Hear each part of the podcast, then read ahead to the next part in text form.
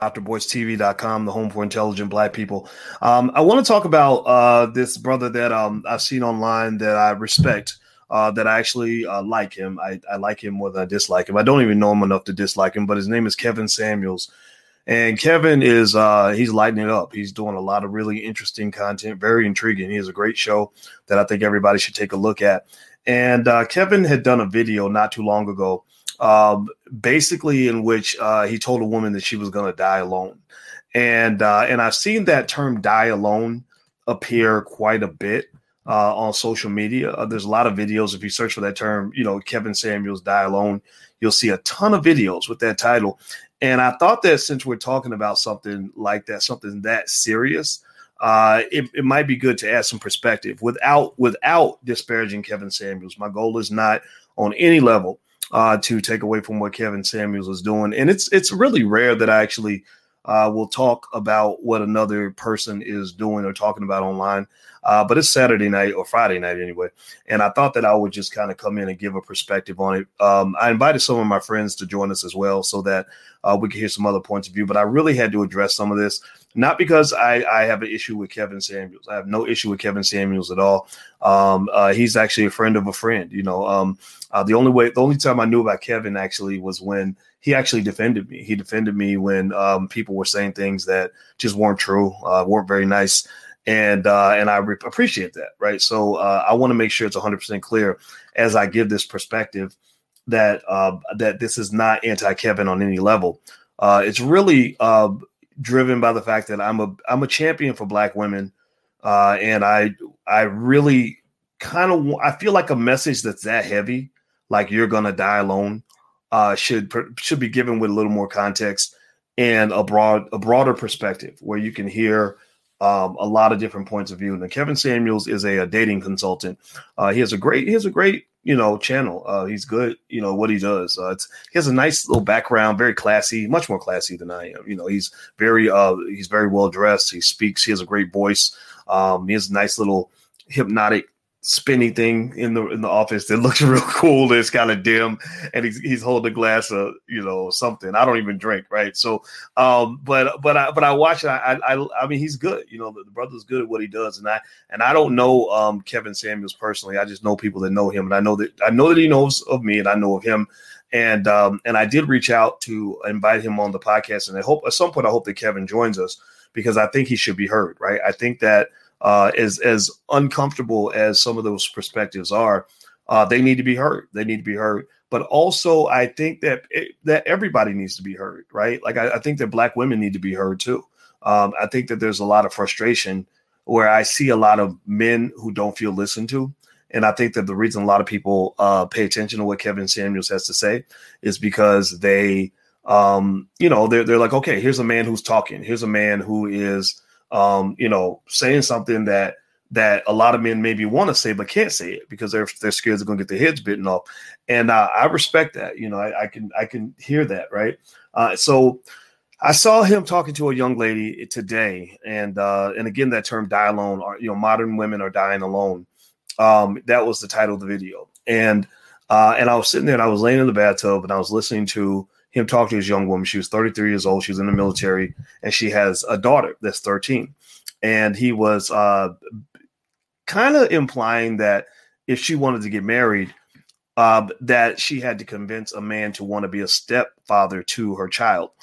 And uh, and and and he and the thing about it, the thing that led me to say, you know, let me at least provide a little context on this, is that um, I think it might be a little bit um, naive of us to believe that stepchildren are always a negative, right? To believe that a man who gets with a woman who has a child is going to say, "Oh shoot, man, she got these damn kids. I to be around these kids." Um, I don't. That's not been my experience, and that wasn't my father's experience. You know, when my father met me, um, I was three years old. My daddy was gone. My my biological father was not around. Uh, my mother was very pretty which again speaks to Kevin's point, though, that men are attracted to what they like. They like what they like, and, and you can tell men to like something else, but they're going to like what they like. But my father, uh, he told me that the reason he stuck around was because he saw me and he fell in love with me, and he knew that he needed that he knew that I would need a father. Uh, and and he was a handsome young man. You know, he uh, all the girls liked him. Uh, all the women on the block. I even growing up, I saw women looking at my father, flirting with him, even when I was eight, seven, eight years old. But he was very loyal and dedicated to uh, my mother and to me, and uh, he didn't have to do that. And uh, and and the, here's the thing: uh, the interesting thing is that you live in an era where we're told that that's simping, that a black man caring for black children that are not his own makes him a simp. Why would you care about children that you didn't even make? And uh, and I don't know. I don't think I know. Not that I just don't know that that's true. I know that's not true. Right? Uh, no disrespect on Kevin at all. But uh, actually, uh, you know, th- that can make you a hero to that child. I know that my father's my greatest hero of all time. You know, I love that man to death. And um and you know and he's not a simp. You know he's been to vietnam. He's killed people. He was a police officer. He's not a punk. He's a black building karate and all that. So he's not a punk. He's not a wimp. Uh he just loved the hell out of a black woman and and took sorry and took care of a black child. And so um i i, I think that what led me if you want to know what led me to really even talk about this uh, because I, I, like Kevin Samuels. I actually like what he has to say. I know a lot of women who get really mad and burned up and fired up about what he has to say. And the problem with that, the reason I see that you see that is because we don't live in a society that tells women the truth about what men are thinking and what men want. So there are uh, women who are very confused by the behavior of men. They say, wait a minute, Essence Magazine told me that he's supposed to want this and this and this, but he doesn't want this. He wants these other things. Men are so stupid. What's wrong with them? They keep doing, well, you know, there's something that you gain, you know, when you have just a father in the house. Uh, and if you have a father in the house, then you on a daily basis are exposed to men and how men think and what men do and how they what they want. So you um you know you understand these things and so if you don't grow up without the with the father around on a daily basis every day waking you up pulling you out of bed taking you to school some of those things you may miss you know so imagine for example uh, imagine if 76%, now this is a statistic 76% of all black women and black children grow up without a father. So imagine if 76% of all men grew up without a mother. 76% of all men grew up without a mother. We would, what kind of men would we be? Uh, you know, what we would do you think it would affect our behavior? Give me a yes or no. If 76% of all men grew up without a mother, do you think that that would affect how we, um, how we, how we deal with women? Do you think it would matter? do you think it would be? Uh, do you think it just would be a non non issue? Would would wouldn't even make a difference at all? What do y'all think? Yes or no? Yes or no? The answer is yes, absolutely. We need our mothers. Our mothers give us balance. Our mothers are our first girlfriend. That's the first woman you ever dealt with. So imagine if you grew up and the our mothers abandoned us or our mothers just weren't there. Like our mothers were just not around and we, you know, didn't know why. We were upset about it we were mad, pissed off, going to school. You know, they had my, my mother Sunday. All the other kids got a mommy, you don't. There's a lot of pain that comes with that, a lot of pain, and it will require a tremendous amount of healing. And uh, and I think that what we can, what we need is, uh, you know, I think I think Kevin gives an element. Uh, he gives a very strong version of his truth. Um, he, uh, I think he, I, saw something he did called Alpha Male Strategies, and I've talked to you guys about the significance and the need for alpha males in our community. Um, but uh, that alpha male approach uh, sometimes needs a little bit of a balance, right? That's why you have the mother and the father. That's why you have the masculine and the feminine. Uh, you can't go from one extreme to the other. Right now, you have a culture, a society that is overly feminized, and uh, because it's overly feminized, you have a bunch of men who act like women, who are very weak, very you know, very soft, whatever. But then, if you go to the other extreme, where you become overly masculine, uh, you lose that nurturing you you lose that uh that life-giving energy that women have right that balance that that just that understanding that empathy right and so so so so to give you an example um you know the part of Kevin's analysis that I did enjoy is I like the fact that he just tells it like it is from his point of view, mind you. It's one person. You can't get a whole global perspective. You can't get everybody's personality from one person ever, even from me, him, whatever. But so I like that part. I like the directness. I think he's very good at what he does what I what bothered me was that it was so raw some at times. It was so it was so built for entertainment almost. Like I'm gonna tear you to pieces and have you damn near suicidal, ready to jump off a bridge, and it's all gonna be great because it's gonna get me views on my YouTube channel. Um, I think that we need a balance there, right? And I and, and when when we talked about uh, Kevin Samuels and his um his die alone video, the first one, where he told the lady she was going to die alone, and she was she's sitting there on her phone and wasn't listening and all this other stuff. Just engaged in a lot of really negative, stereotypical behavior that I can understand why that would have pissed him off. I can get that, but I I, I don't know if I enjoy um, seeing a, a man attack a woman, even if even if she's acting a damn fool, even if she needs to be kind of dealt with. You know, this idea of putting somebody in their place, um, I think, can be replaced with also maybe understanding that some people need therapy.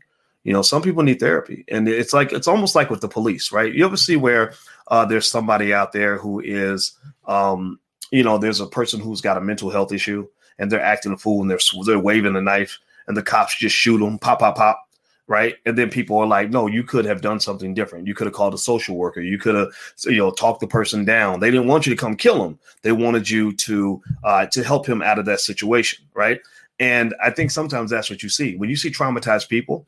Um, and I'm not an expert on on this. There are real therapists out here. Black the black community doesn't listen to therapists. They listen to like YouTube personalities and things like that. Uh, I think you should listen to some of the therapists. There are therapists who will tell you that if your goal is to help a person, you can't just show up like the police and shoot them down because they have a mental illness, right? You know, uh, or, or feel like okay, this you know this broad needs to be shut down, and I'm just going to. No, I, I, think that there has to be room for empathy. And uh, and the other thought that I have here on, on this issue um, is is this, um, you know, when you talk about this thing, you know, this idea. I mean, if you go back to this concept of you're going to die alone, women are dying alone. Um, that's such a depressing message and it's so sad and i think it also provides another type of nuance and context uh, one of the reasons that black men especially men who have like a little bit of money a little bit of status um, you know like i have money and i have status right so i when i was single and i would go places i i it, it wasn't hard to find women they were, they just kind of everywhere smart beautiful black women you know there, there's like a 100 to 1 it was it was it was kind of overwhelming um, and there's a reason for that there's a reason for that um, actually, uh, now remember, I'm an economist, right? And I, I, see, I can see everything as a market. So dating is like a labor market. It's like a job market. And here's what happened. This is why I'm so pissed off at Joe Biden for his crime bill. When Joe Biden sent all those black men to prison, what they did was they marginalized an entire generation of black males. So what you then had was a lot of black men taken out of society. A lot of your alphas, a lot of your smart black men, your strong black men, your future CEOs and millionaires went to prison. They went to prison at 18 or 19 and got 50 year sentences and they've been gone. And then their sons also grew up without fathers. So the black community was crippled and handicapped by uh, by mass incarceration. Uh, your men were taken out of the community. The Economist, the, the, the, magazine The Economist. If you those who like to read may want to check this article out. I know people don't like to read; they rather, you know, I guess, read a headline or a YouTube video or something. But but if you like reading and getting actual knowledge, there is um, an article in The Economist about that. I don't remember the title, but a bunch of white people in Britain literally studied the dating market in the African American community. And they concluded that because of mass incarceration, you had a, a, steep decline in the numbers of marriable black men. To get married, a man has to be in a certain place. Uh, you know, a man has to be, um, you know, he has, or he has to feel comfortable getting married. He has to, um, he has to have a certain income typically. He typically has to have a certain status or education level or whatever. So you, you know women who are professional and doing well they're not going to marry a bum on the street. They want to marry a man who's their equal or a little bit higher makes a little bit more money maybe he's a little bit smarter uh, etc right? Uh, women in the company they're not aiming to marry the guy in the mailroom. They're looking at their boss. They're looking at their manager's manager right? That's the man that they're attracted to. Well because of mass incarceration they proved that the uh, that for every one percentage point increase in incarceration in America, there was a 2.3 percent decline in the percentage of black women who got married.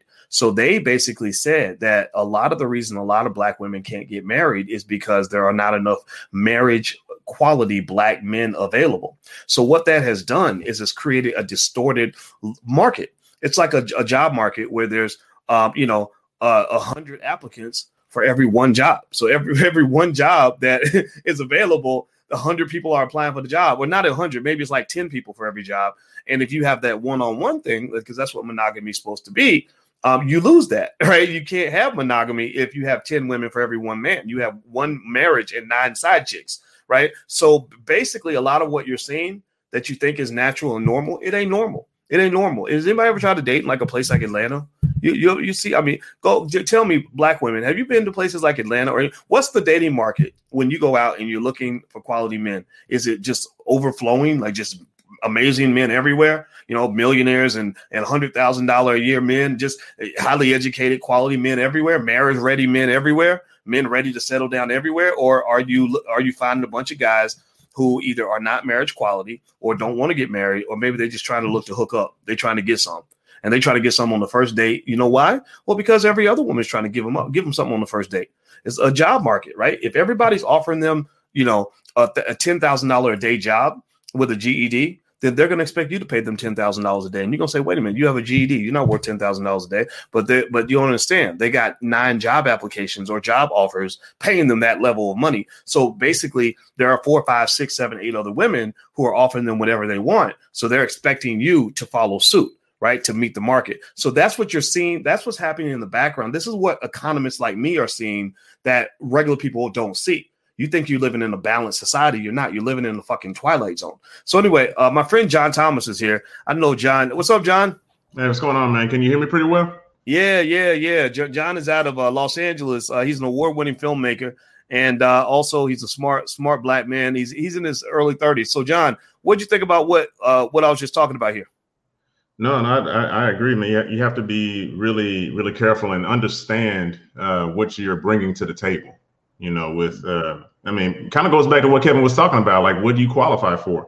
Um, you can't sit there and, like me, I can't expect a million dollar woman if I'm not bringing anything to the table to contribute or to add to what she has. Now, if she just out of the kindness of her heart, if she's just like, hey, you know, you know what, you know, you're a nice guy and you're motivated. I you don't make a million dollars. You don't even make a hundred thousand dollars or anything like that. But I like you. You know that that's her prerogative. You know, but chances are she got she has things going on, and if I can't add to that or contribute to that, then I, I have to understand and, and keep it moving. I can't take it to heart. Yeah, well, you know, and the, well, the thing is that we were talking about before too is that you know it's not so it's not as easy for women as people think but at the same time, um, you know, you're right about that point that uh, you always have to think about. I mean, if you think again, another thing as an economist, I think of things as as just markets and transactions. And so, um, you know, when you're looking for a partner, you have to think about what you're offering as much as you think about what you're getting. And I see a lot of people that can tell you all day about what they want, but they can't always tell you what they're offering, and also they can't tell you how what they're offering matches what the other person wants. Like I could say, well, um, I, I you know, uh, I can offer you um, a good job, or I can offer you uh, a nice car.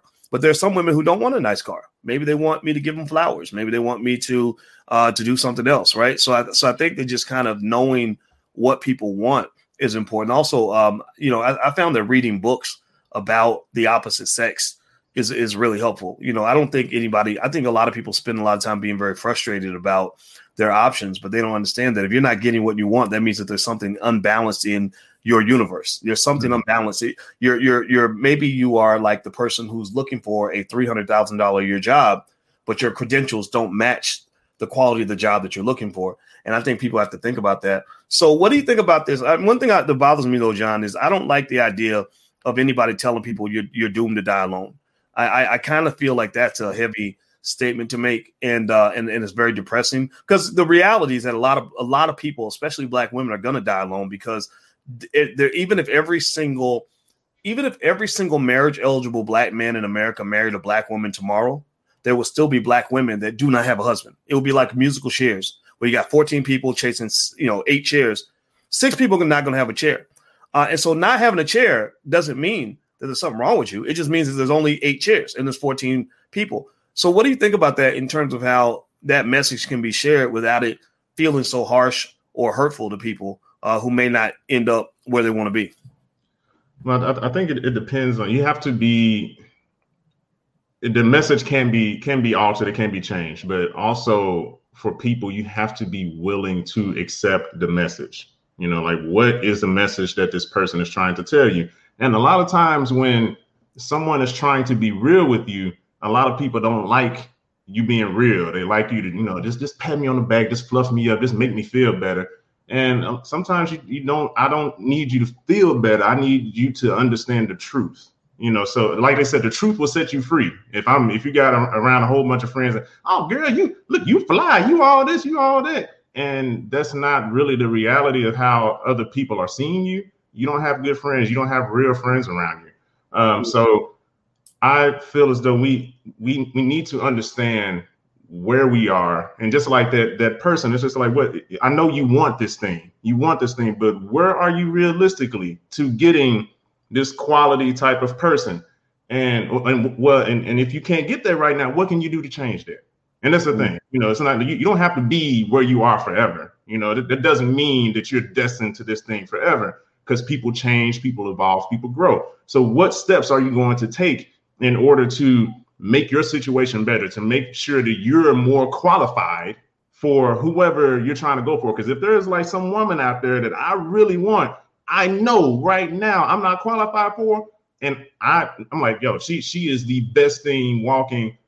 I, I can't let her walk by. So I need to do whatever I can to make sure that I qualify, or at least I'm close enough to it. And if I still can't get it, hey, at least I, I tried you know, but, but I can't get mad and want her to come down to me. You know? Well, what what what what I'll say too is uh, here's what I'll start by saying with the things that I like about Kevin Samuels and his approach. Um, I like honesty. You know, I like the fact that he's honest with his point of view about sort of letting people know basic things. You know, like when he told the lady that said, you know, I make a hundred thousand, I expect my man to make a hundred thousand uh, he said men don't care about that. Men who make a hundred thousand dollars don't care how much money you make. And I said, yeah, he's right about that because I don't care. I, I when I had enough money, even when I didn't have enough money, I didn't care. I didn't pick women based on money. Uh, I picked based on other criteria. And I think that that's important to know because we live in this society that wants you to think men and women are the same. Men and women are not the same, right? And and and it's stupid when people start talking when they start getting carried away with this equality, you know, concept to mean that they're the same. We're not the same. We don't want the same stuff. Um, I, and, and I think that's important. I think also other truths that I've gained is that uh, he talks about men putting women into se- separate categories. That when you, and just like women put men in categories, I'm sure too, right? But you, um, you know, you you have the woman you marry and the woman you date, or the woman or the woman you marry and everything else. And that's how he described it. I said, yeah, that's kind of true. You know, like I'm marrying Alicia and she's in a different category right she you know and uh and that that's that's significant for people to understand so the question is how do you get into the category you want to get almost like getting the job that you actually want uh what i think we have to remember too though is that when you is that two things one when, when you're talking to kevin you're talking to a dating consultant you're not talking to a therapist right? And I, I, I, saw a lot of, I heard from a lot of therapists who said, "How can you defend him? Why could you, why could you defend that guy?" I said, "He's not a therapist; he's a dating consultant. He's a problem solver. He, he'll tell you from his point of view uh, how you can get the thing that you want. And clearly, they they're not getting what they want, or they wouldn't be talking to him. They wouldn't be on his show if he if if their if their whole dating life was wonderful. So they came to him. He didn't come to them. So that gives him a right to speak, and he should be heard.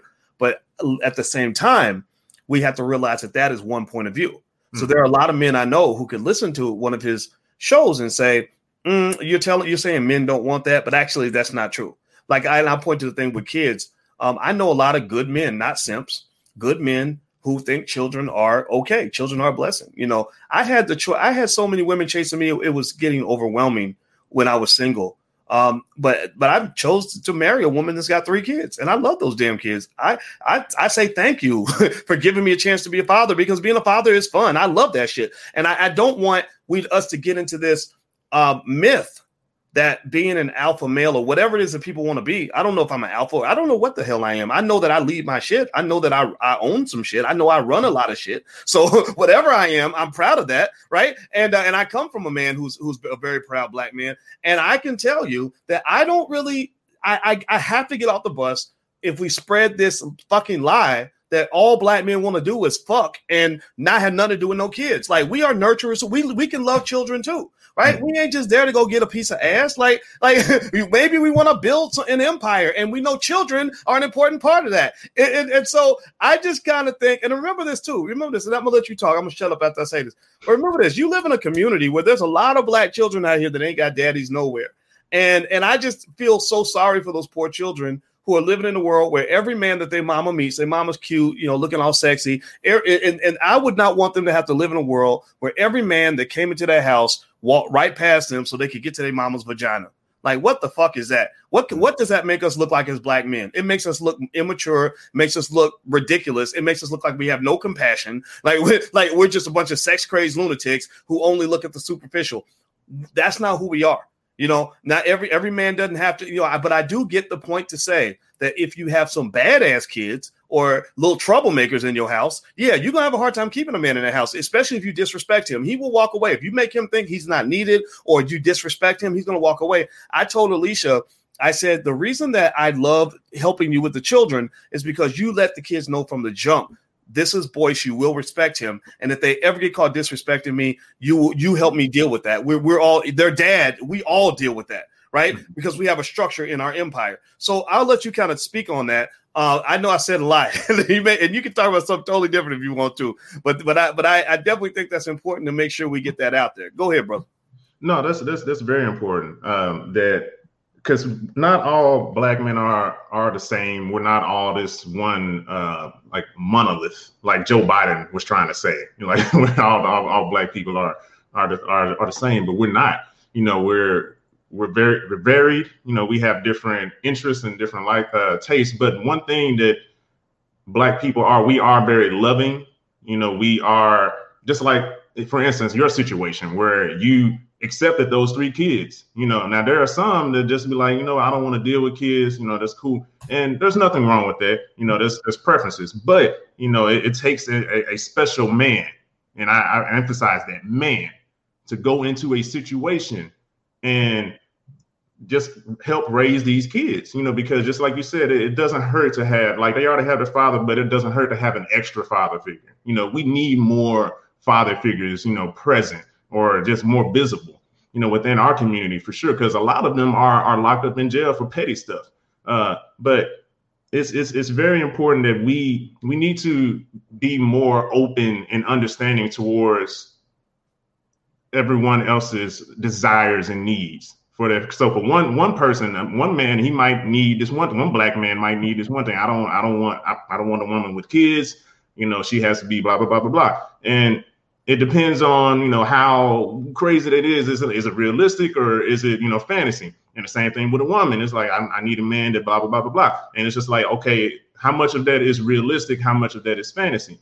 And you know come to terms with what is is reasonable and what is something where it's just like these these are you know just the things that i need and either you match that or not or keep it moving you know? So i mean we we have to come to terms with that and also understand like are are we at a level to where can i i match that or am i being unreasonable and, and like have a real conversation you know with ourselves and each other? And i feel like that will open up basically the floodgates of us because like the woman doesn't need to be the man, the man doesn't need to be the woman. But you know, we have our respective roles and everything in that, but we need to come together and you know really build back our black community. And you know, we're doing it, but you know, we can always improve. You know, so and th- this is the steps to do that. Yeah, well, well, I think I think really generally that you know it's um it's hard to imagine repairing our community if we all reject children that don't have a father in the house. Like if we just say you you shitty little black bastards, hmm. don't nobody want nothing to do with you. Kiss you know kiss our ass. You're not worthy of love uh, because you didn't come from me. And I think I'm biased because I was one of those little black bastards. You know, I was one of those kids that didn't have a daddy and uh and and my father who and I don't even care. I mean, if people, you know, I I, you know, I what what was disturbing to me was I saw how immature some of our men are when uh when I expressed, you know, my my love for Alicia. Um, a lot of men said, "Oh, that's simping, that's simping." And uh, Malcolm X used to say that you can tell a quality of a culture mm-hmm. by how they treat their women. And when you think that a man is a simp or whatever because he expresses love for the black woman, what kind of bitch are you? What kind of worthless little piece of shit bitch are you that you think that there's something wrong with a black man expressing love for a black woman? You know, um, what what kind of what kind of black man are you when you can't at least understand why those children need to be loved and protected like everybody else? You're not a protector. You might be a fucking predator. you know, and, and, and you know, you, you're just there to to what? What are you there just to dip your penis in and then and then bounce out? Uh, you know, I, I you know, I just kind of think. I mean, I get it if people say it's one thing if people just say, "Look, I just prefer to have my own children. I don't. I don't need to." Um, you know, I, I don't want to go and jump into no situation because because it's true when you you know you can't. I, I would not blanketly endorse the idea of just getting in a situation where kids are already there. Um, you know, the children should be well behaved. Um, it helps if they have a strong father that's involved. Uh, it also is very important to show respect to that man. Uh, I, I, would not blame a man for walking away from a chaotic situation that wasn't managed and under control. But uh, but sometimes things happen, and uh, and I can tell you that if you gave me a choice between a quality woman who has uh, one children, one child, two, even three, whatever, uh, that are well behaved and she's doing her best with those children, versus some you know skank ass chick with a short skirt who thinks she's all that because she ain't got no kids yet uh, but she's running the streets, getting in all kinds of stuff. You know, new man in the bedroom every two weeks. I'd rather have the quality woman. You know, it's it's it's it, because you know the, the thing is that I found I know that I had a child when I was 18, and having a child made me a better person. It made me more mature. I learned how to think about somebody other than myself, and uh, and and I can definitely tell you that it would have probably been a a, a, a mistake for a woman to say I can't date him because he's got a child. Uh, that that literally had nothing to do with the quality I could bring to somebody's life. Um, you know, and I think it's a mistake to do that with women too. So when I give advice to men, I say if there are children there, evaluate the situation. You know, ask yourself, are you ready for all of that? Uh, because it does require a degree of maturity. Uh, but at the same time, um, you know, if, if it's if it's messy, uh, walk away. You know, like like so. I, I, the the things I, I I walk away from with a woman with children is one if there's crazy baby daddy drama, like the baby daddy's a lunatic and it's going to cause you problems, that's not fun. Also, if the children are just out of control or she does not respect you, I think those three things uh, are required. But a strong man, a truly strong man, this is why I don't get I don't care if somebody, you know, like if somebody says, Oh, that's a you a simp because you build a woman with children. I just say, Oh, you that means you just you just a bitch, whatever.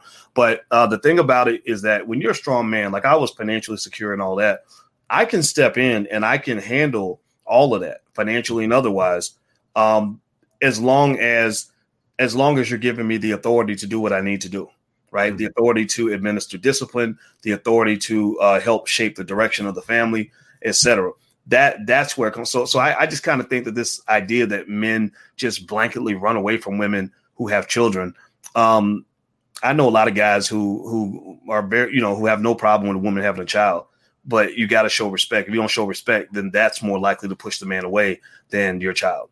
But go go ahead. Uh, what are your thoughts? No, with, my my personal experience is I've, I've dated a few women who already had kids. So I, I definitely don't have a problem with a woman uh, having children already.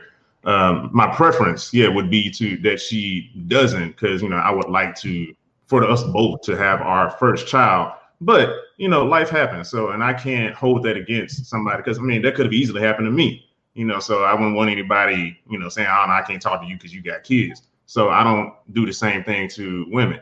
Um, but I guess either with uh, the reason why those didn't work for me, either I was too immature because I think I was in college around the time, uh, wasn't mature enough to handle the complexities of a relationship and how to deal with that. Um, much better now, uh, thank God. but um, or I would run across a women who they they just they just want somebody and that, that kind of turns me off in the sense of where it's just like you know they they're, they're so quick to bring me around their kids. You know mm. i could i could be like a creep you know like you don't even know really who i am and what i'm about. I can be a pedophile for all you know and I, and I don't like that. And it's just like you know don't you putting your kids in danger. Get to know me first and see if i qualify to be around your kids you know so yeah you know, so that and, and I don't have a problem with that to see if I because I would do the same. I wouldn't just bring anybody around if I had a child, uh, bring any woman around my child if I could help it. You know, just like okay, oh, I like you. Okay, you seem seem to be good with kids. Let me bring you around mine. So those seem, seem to be the issues that I have I tend to find. And then also with that, it's like, do you really like me, or you just want somebody here? It doesn't matter who it is, just ooh, a, a, body. You know, you know. So it's yeah. like I want to be looked at like that. I want you to really like me for me, and then also think about your kids. So that's been my experience with that. But no, I completely agree. You know, like what, that is what you what you talk about is one is one issue that I've seen where, um, you know, that's why I think that that term "you're gonna die alone" is so heavy. Um, mm-hmm. I think you got to be careful with that kind of language, just because uh, there's something I, I notice it more so with women than with men. Um, the truth, the reality in the truth is that most men I know don't sit around fantasizing about getting married. They're not sitting around saying, "Ooh, I can't wait till my wedding day." Right? We we just don't. I just I, I just haven't seen it. Maybe it happens somewhere. It don't happen. It had never happened in my world. But but it's like for but for women, that idea of dying alone, it seems like a scary concept for a lot of women. And uh, and I and I think that there are women who are so afraid of that that they will settle for anything and anybody in their household. And I've seen examples where uh, you let some man in your bedroom and he's molesting your children.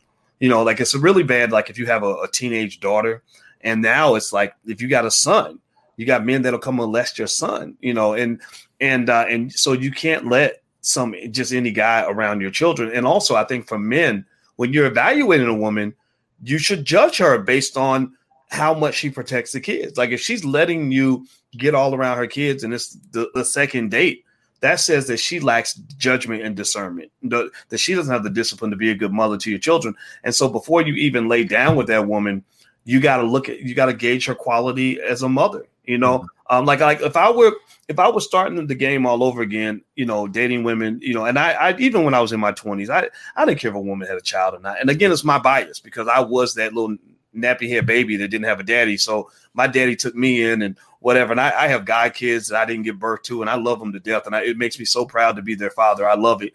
Um, but it's like uh, I, re, you know, I, I think that if, if I were doing it over again, I would um, evaluate uh, a woman's quality as a mother before I ever even slept with her because I see a lot of guys that'll get a girl pregnant, they'll get some raggedy ass woman pregnant and then be pissed off for 20 years because she's a terrible person, a terrible mother.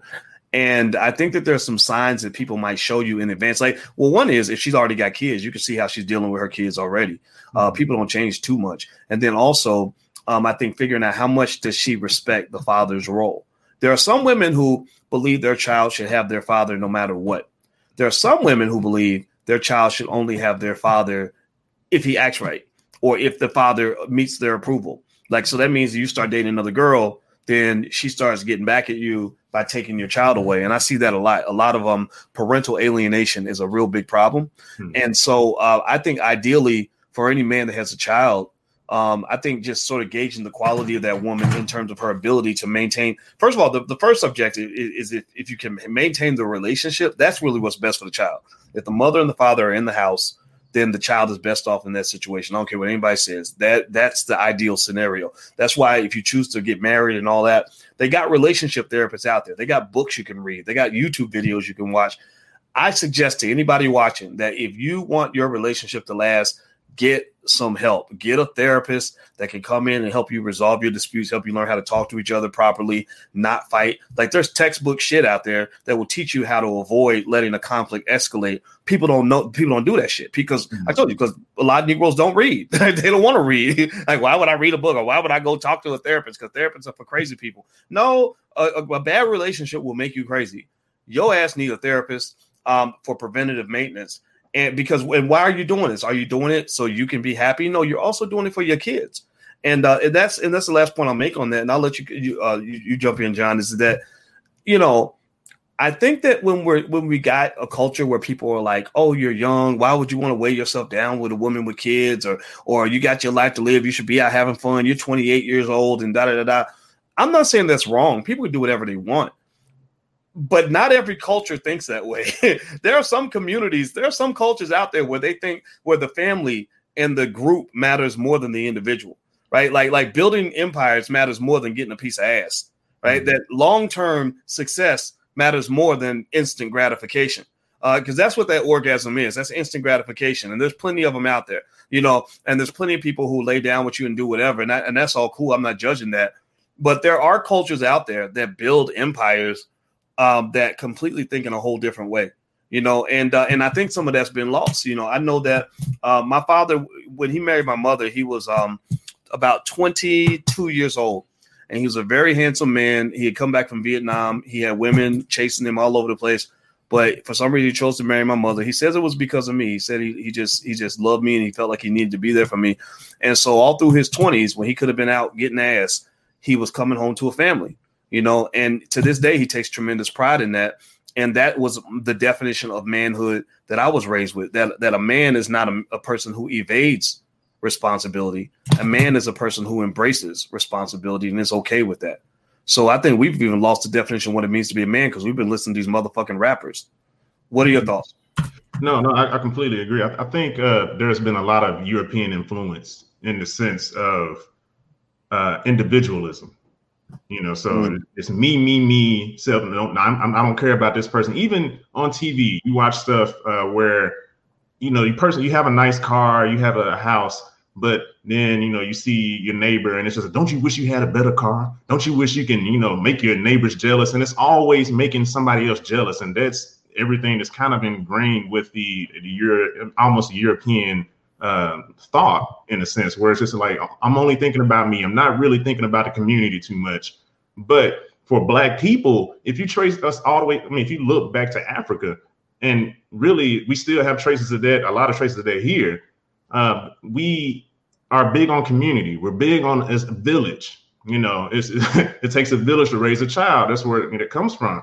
And there is the thought that if something happens to this person who, who looks like me, whether it's a man or a woman, it happens to me.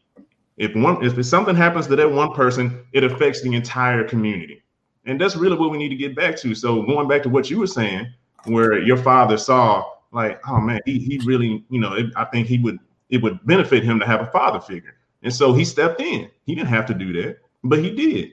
And and and look and look at what he was able to help nurture and how you've been able to touch and connect and help other people. Even now with this, you're connecting and helping people with this. So it, it's very important because you never know. I mean, you when we're dismissing people when they have kids, you never know what their kid can grow up to be. Their kid can grow up to be the next uh, Malcolm X, or the next Martin Luther King, the next uh, uh, Harriet Tubman, who, whoever. You know, you know this. We if we put our our love and our energy into us, you know, and really and really nurture and grow that, man, we can become extremely powerful. But we have to get away from this. Uh, I'm only thinking about me. Screw these other folks even if they look like me, that ain't got nothing to do with me. Yes, it does. It has a lot to do. Listen, that's why we're doing this now. We're reaching out to y'all because you are us. You know, we we we are you. You know, if it happens to you, it happens to us. So we want to see y'all grow. We want to see y'all develop, and we want to see these little kids have a mother and a father in a home, and not just you know going about doing whatever and and being lost. Yeah, well, you know, it's, it's um, and I, and I think it's kind of, and and and again, I, I want I always want to keep reiterating that um, that I actually like. You know, like when we talk about Kevin Samuels, like I like his show. I, I think it's interesting. It's very interesting. I like the fact that he's given these points of view that um, that are different. You know, I think that people don't listen to men enough, and I think that he's a man whose voice should be heard. Um, I think, but I think also that there's a lot of men who, and a lot of voices that have to be heard. And I think that what int- what pushed me to make this video because I, I, said, man, if I if I even say that, if I even talk about him like this, it's going to be misconstrued, and I don't want it to be misconstrued. But I felt the need to make the video because I, I heard him talking to a young lady that was actually about your age. You're 33, right?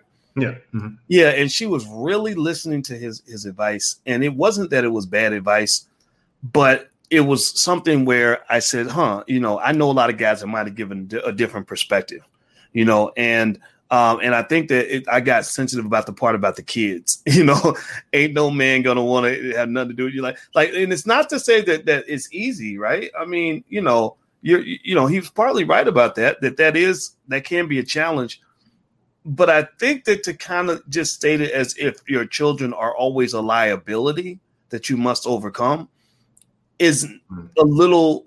It it could be debated. I'm not gonna say it's wrong because there is no right and wrong because there's a whole lot of different people that have different points of view on that. And um, you know, and it's so funny. Somebody said Boyce is a male feminist. Well, shit, everybody should have a little little bit of that in them in, in the sense of being able to understand where women are coming from. Um, you know, one of the things I liked about the way my father raised me, and this is something like the person who would make a comment like that is probably somebody who didn't grow up with balance in their life. Uh, they grew up with a false perception of masculinity, and uh, and what I grew up watching was I grew up watching my very strong father. He's never been a punk. Like I said, my father has killed people. He will kill you for his family.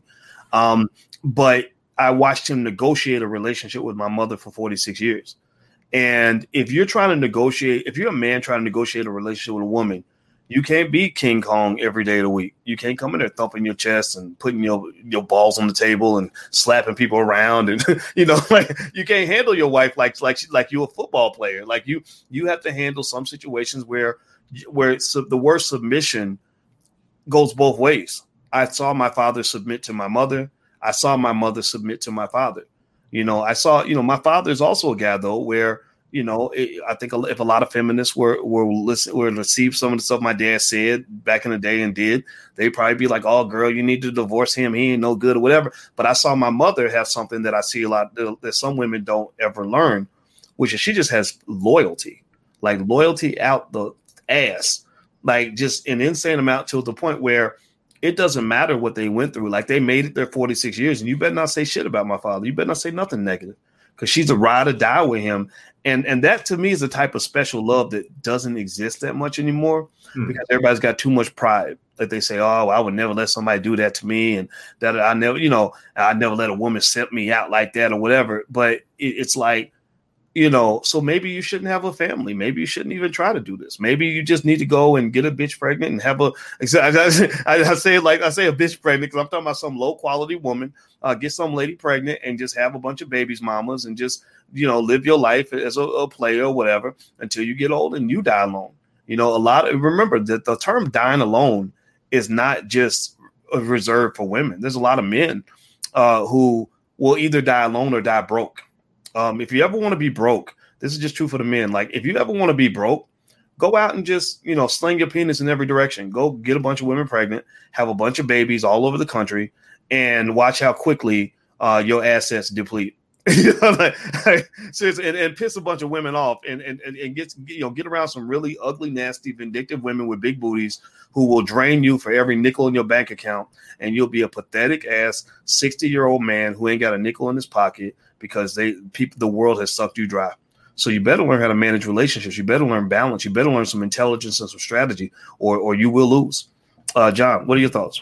You know, I, I, want, I wanted to touch on what you said earlier, and so I, I, feel a little heated in a sense uh, because you know, for the, for the guy to sit there and say that, that that you're a simp or you know you're a male feminist, and it's just like, dude, like let stop, just stop you know, so, so for a black man to show a black woman love, the same thing what, he, what you said before. The black woman is the most vulnerable person in, in in the world, and we have to defend the black woman.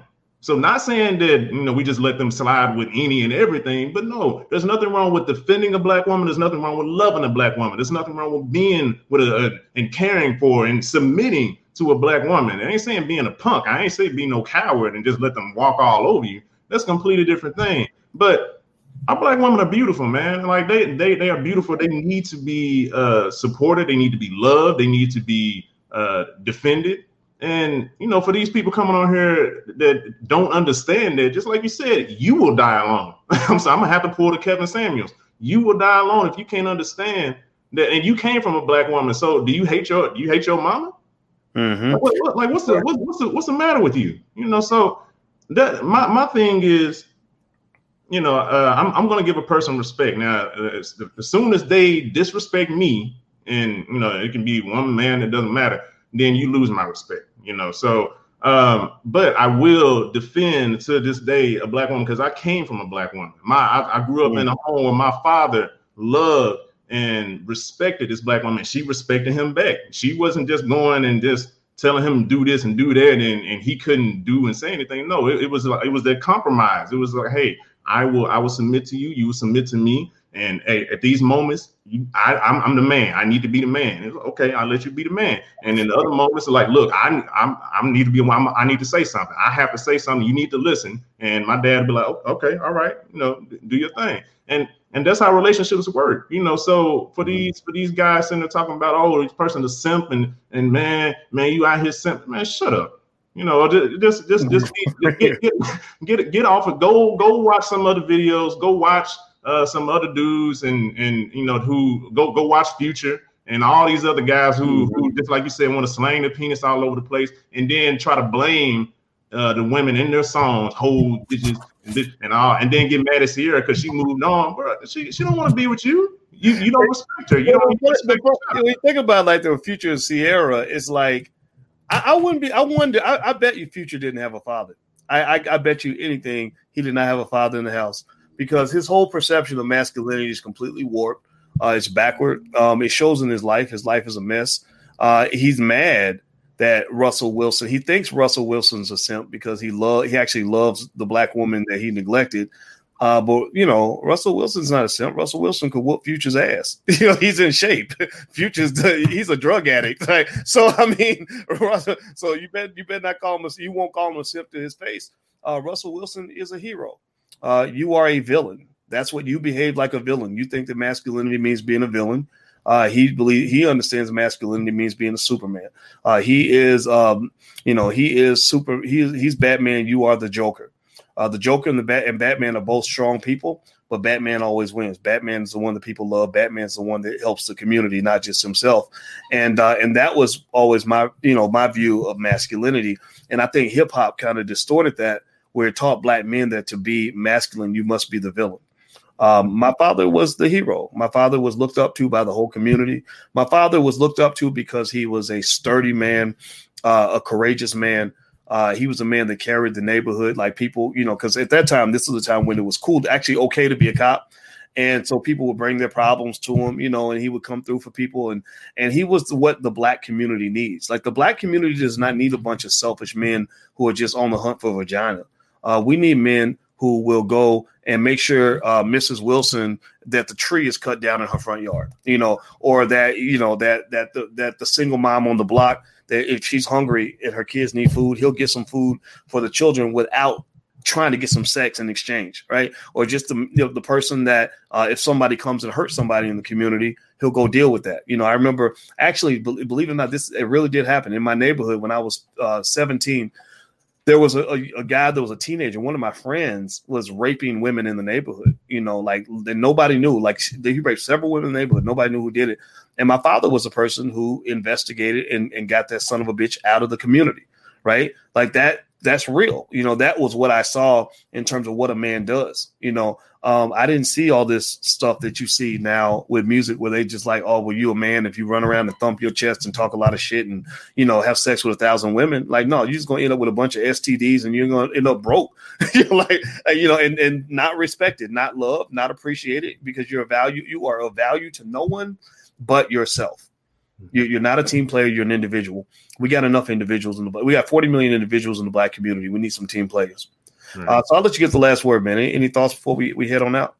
Yeah, no, I, will just piggyback off of that, and we, we need more leaders in in the black community, and and if, if, if you if you are a man that, that has kids, you know that you know that, that doesn't mean that you're a bad person. As long as you're stepping up and, and being a man and taking care of your kids, and actually even showing your kid like, hey, I'm I'm gonna love your mother.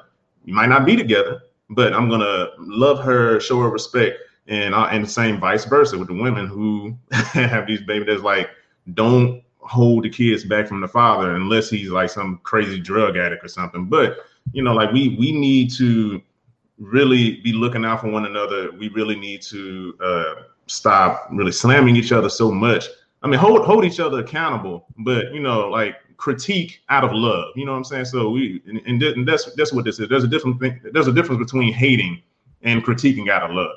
So um, there's nothing wrong with a woman having a kid. You know, if you have, if you if you have kids and you want somebody of high quality, there's nothing wrong with that. Um, uh, but also just just be real with yourself and, and, see where you are. Do I qualify for that? The same thing with men. Do the same thing. Do I qualify for this kind of woman?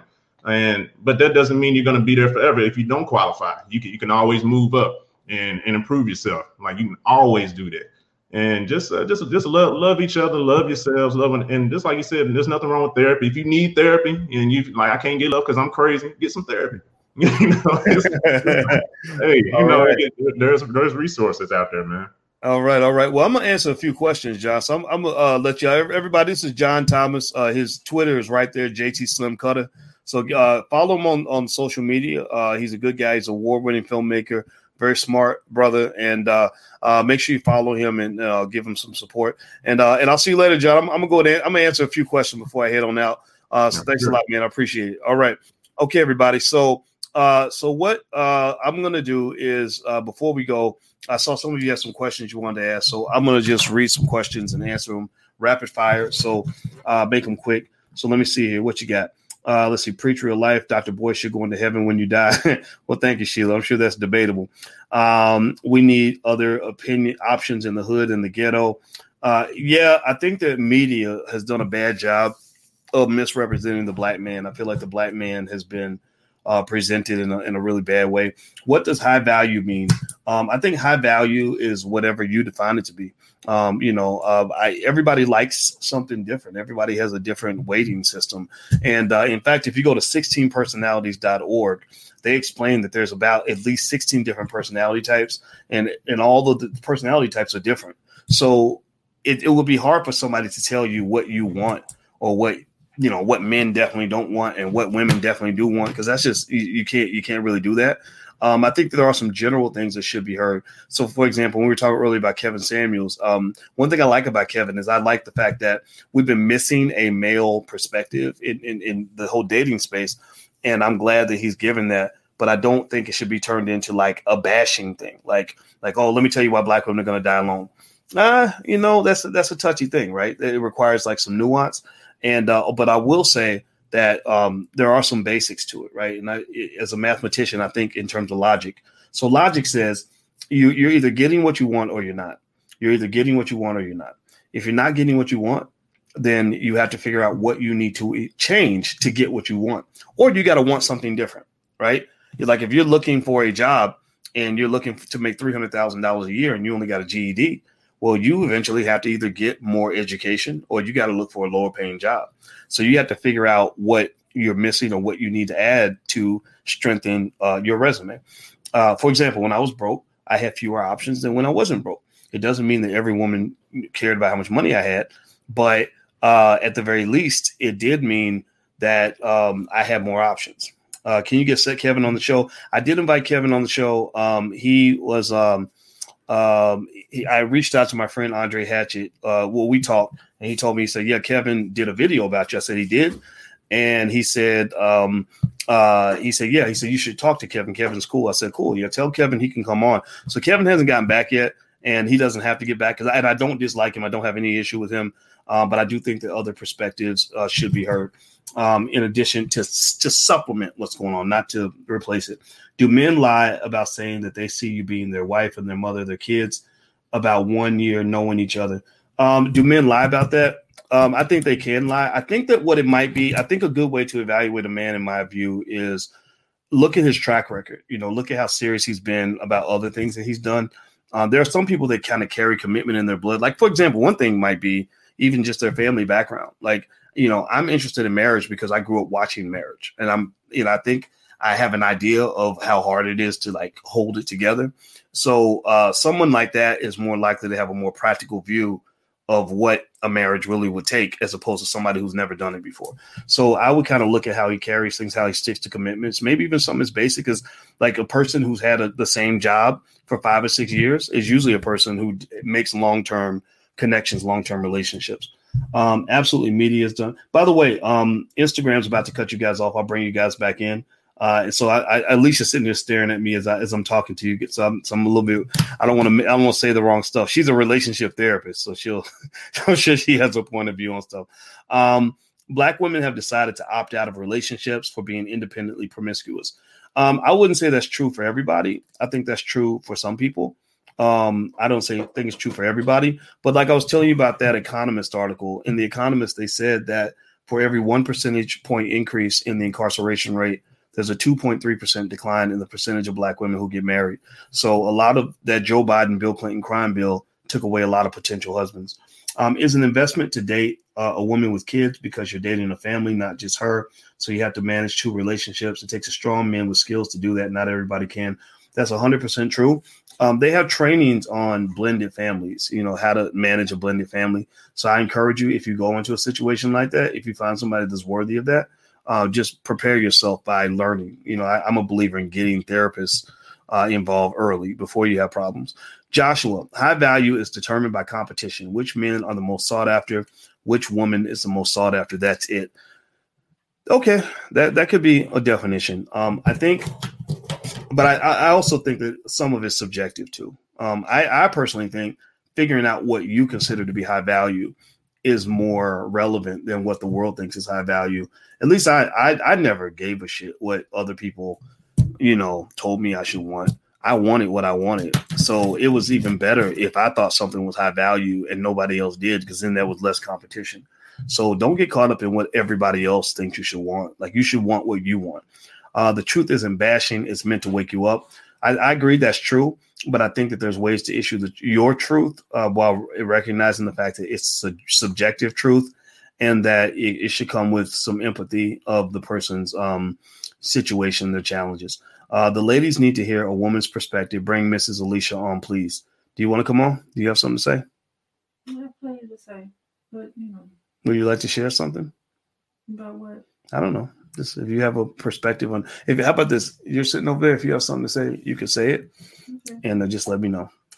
Uh, I'm not marrying a woman with kids. Sorry, I have more respect for myself. I will not accept that, uh, or women with children. Well, I think that's cool. I, I don't think.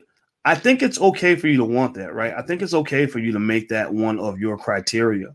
Um, you know, and again, speaking as a mathematician, one of the things we learned in mathematics is that every time you put a constraint or a requirement on something, you are um, you're you're you're shrinking your your set of options. Your your your degrees of freedom, as they call it, go down every time you add a constraint into your equation. Right? Does that make sense? Do you give me a yes or no if you know what I'm talking about? So basically, if you have a list of things that are deal breakers for you. Like I, you know, like for women, it might be he must be six feet tall, he must make over a hundred thousand a year, he must have a college degree. Every time you put something on that list, every time you put a constraint in your decision, you are reducing your degrees of freedom. You're you're reducing your options. So every constraint has a cost. Like I, I teach a lot about stock options, and every time you put a constraint on something, you're removing your options. Options always have value. So the way I kind of went about the whole dating process was I always thought very carefully before I put any sort of definite yes or no deal breaker on a situation. It would be so what I do is instead of saying I will never date a woman with kids, I might say something like, you know, having kids is not a plus for me. Like I consider that I might consider that to be another hurdle I have to jump. So in order for me to be with a woman with kids, she better be banging. She better she better be like once in a lifetime to make me deal with all that. So so you know, it's like looking for a job. Like if somebody said, "Would you take a job that required you to get up at four o'clock in the morning?" Well, the answer shouldn't just be yes or no. You, your next question should be, "Well, how much does the job pay?"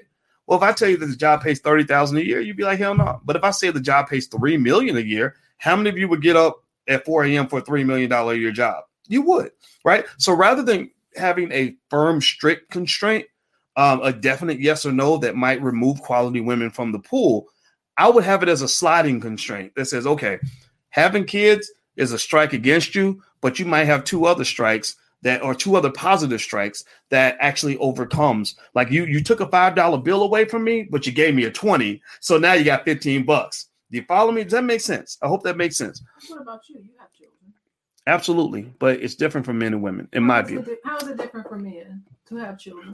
I think it's different because um, most men don't have their children that live in the house, and also, also most men don't really like. I don't really desire, like, I never desired marriage like that. I was never like, "Oh, I can't wait to find a woman to marry."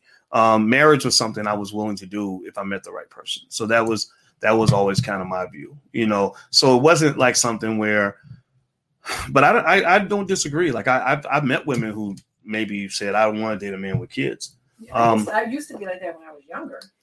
Yeah. Before I started having kids, you know, when I was younger, I didn't want to be with a man with kids. Yeah, yeah, I, I agree with that. I, I think everybody has a right to not want it's, what it can be messy.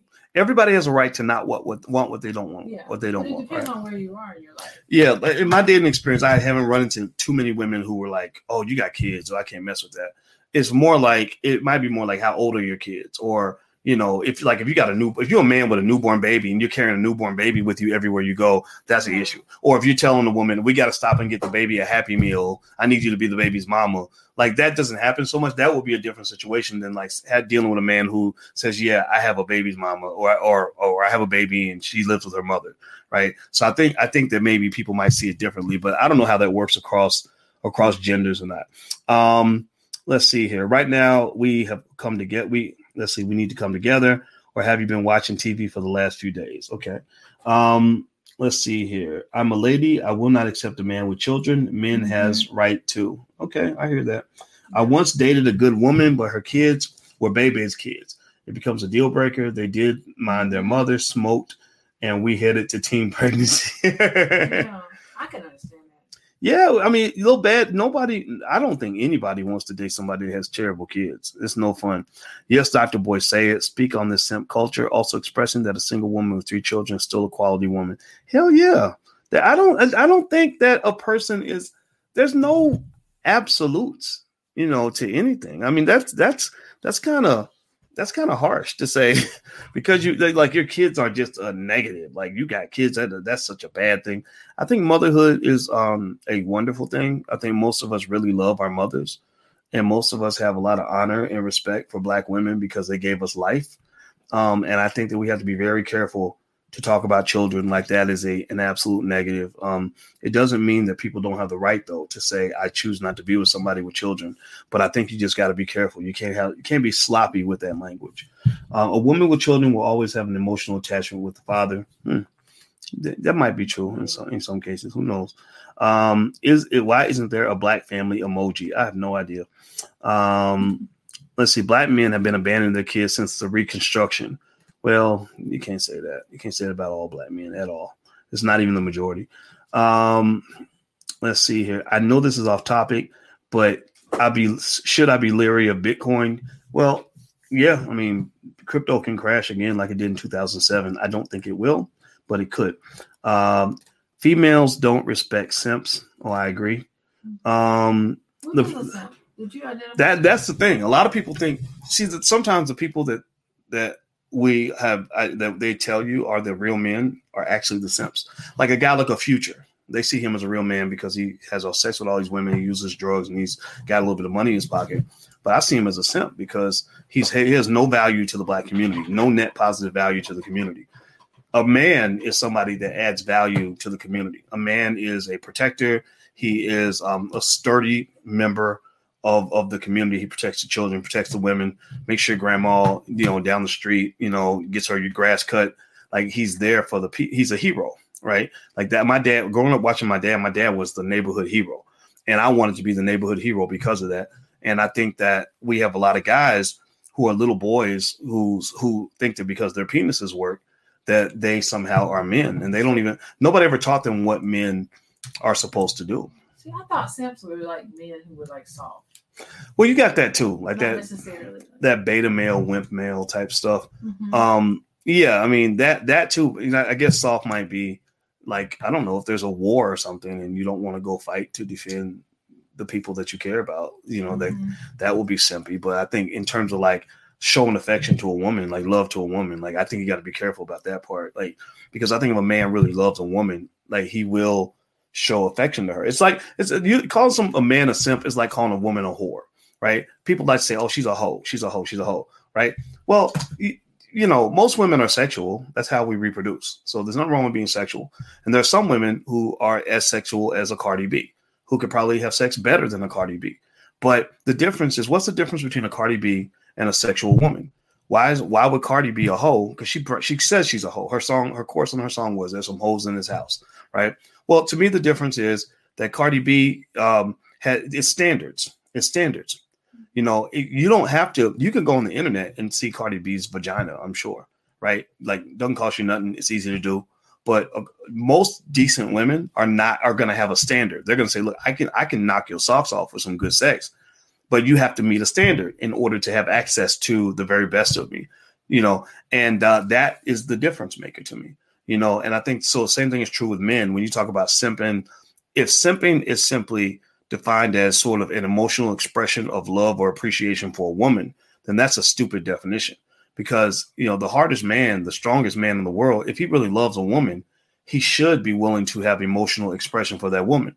But if he's having emotional expression for every woman he meets, or if he can go, you know, if he gets with some, you know, stripper he met two hours ago and he wants to marry the stripper, then that might be defined as simping to me. That I would see that as simping. I'd be like, you're in love with her. You just met her two hours ago. You know, like her nickname is Snowflake. Like, what are you talking about? You know, but but you know, so so I think that we have to kind of really think carefully about what that means, and I think also um, these warped definitions of masculinity have to be confronted. and I think that when you talk about, even when you talk about something like alpha male, you must know that that when you hit alpha male space, there's a thin line between an alpha male who is supportive, who's a protector, versus alpha male who becomes a predator or who becomes abusive. You know, and so to think that alpha male means you must be dominant and always dominant in every situation and always just suppress and oppress and just hammer, put the hammer down on people. Um, that's not that you're not an asset to the community. So I don't know what you are, but you're not you're not a man to me at that point. You know, like like part of being a man is discipline, like knowing when to be tough and when to be kind. You know, so that's what it is. All right, so let's see here. Um, let's see. Y'all should watch one of Kevin's full videos. He's, he's often well rounded. Yes, he is. Kevin uh, Kevin's very smart. Uh, today's black women uh, talk too much and think too little. Uh, well, I think that's a broad generalization, but I'm sure there are examples out there that you can find. Um, what do you think of Parler app being threatened by Apple? I think Parler uh, has been, I, I, believe it's been shut down. I tried to load stuff on Parler, I couldn't. Google took Parler out of the App Store uh, because they're really going out of their way to um, squash dissent, like any dissenting points of view. They're trying to kill that, and I know that it, they just took Trump down, but um, I think they're going to take down. I mean, they, they took down Farrakhan Next, it'll be people like Tariq Nasheed, and they took Vicky Dillard down. Vicky Dillard was doing the live stream. She had thousands of people watching. They shut it in the middle of the live stream. YouTube just came in and, and killed the channel right then. Um, don't Russell look happy? I think he is. Why y'all hate on it? Jealous? No, I mean, I think I think Russell Wilson's a great example of, you know, uh, nothing. Oh. They're just asking about him. Um, I think Russell, you know, I, I, like I like what Russell's doing in, in that Russell I think also part of being a man is when you don't care what people think. So people can say stuff and you're like, whatever, like you can't say it to my face, you know. So you just kind of move on about your business. So worrying about what people think is not that important. Doc, you next. Yeah, that's that's possibly true. Is Facebook still a great buy? Uh, I don't know. I think it's a good company, but um, the social media space is very uncertain. Nobody knows what it's going to do. How can a black woman with kids be an asset to a black man without kids? Because kids are, I think kids are a blessing. Kids, kids are actually quite um, it's pretty cool to raise kids. I mean, I'm not saying you should go look for that if that's not your thing, but kids are cool. Like once you get close to a child, you start to just kind of want them around. Like you don't feel like they're like some liability anymore. You you actually kind of enjoy it. Um, Kevin Samuels is a caustic, resentful hate, hatred of his granny with no qualifications in counseling. Okay. Yeah, I ditto that. Well, Who said that? I, I, well, I, I think therapists are well, therapists are going to have an issue, you know, with, with Kevin's perspective. But Kevin's image consulting, he's a dating consultant. He's not a therapist, and I think he stated that. So I don't. I think he has a right to have his point of view as long as you don't think he's a licensed therapist. There are licensed therapists with real licenses that can actually help you solve problems. So just make sure you know the difference between talking to a consultant versus a, a licensed therapist. Questions. Make sure yeah. it's ethical. Okay, there you go. Let me see. um, let's see. I'm looking for looking at more of your questions. What about a widow with children? Is a man a simp for taking care of her? I don't think so. Um, but then some men are more equipped to take care of other people than others. So if you talk about a quality man, um, I think that there's a reason why men that have more resources and more intelligence and more um, fortitude and responsibility are seen as better men, you know, because they can take care of more people and it doesn't overwhelm them. Um, weak men are the men where when the pressure gets too hard, like the bills get too high and the stress is too high, they run away and they abandon the family. That's not that's not manhood. Um, and uh, but that other type of manhood where you can handle the pressure and, and deal with the heat that tends to occur when you get a little older like when you get 35 40 45 like you you you've been through some things you know how to handle stuff you don't freak out so um, you know there's a there's there's a, a, security that comes with that and that's why um, you'll hear people that'll say you know, you shouldn't date a male. A male is a young man. Uh, you should get with a man. A man is over the age of 35. And I, I actually don't disagree with that. I think men over 35 are just a little bit sturdier. Like we just been through some things. We know how to handle stuff. So, um, and also you have more resources to kind of deal with problems. Uh, let's see. Uncle Boyce is a beast. I hope that's a good thing. Um, let me see here. Numbers don't lie. Stepdads are deceived. Are the deceived mockingbird? I don't think so. A man is obligated to take care of a widow. Okay. How does a woman know if a man wants commitment? Um, I think he shows it. I, I, believe that when a man really wants to commit, I think I think I think you can learn about people by asking about their past.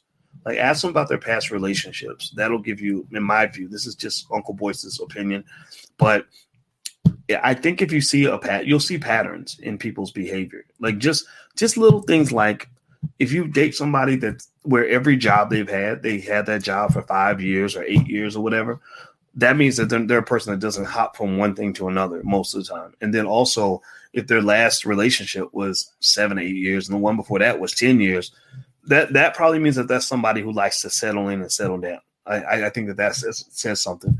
But if they are like you know six week relationship after six week relationship, people like that tend to not be very good um, for long term commitments. Also, I think that if a man wants to commit, he'll just really tell you. Like he'll just flat out say, you know, I really I want to be with you for the rest of my life and blah blah.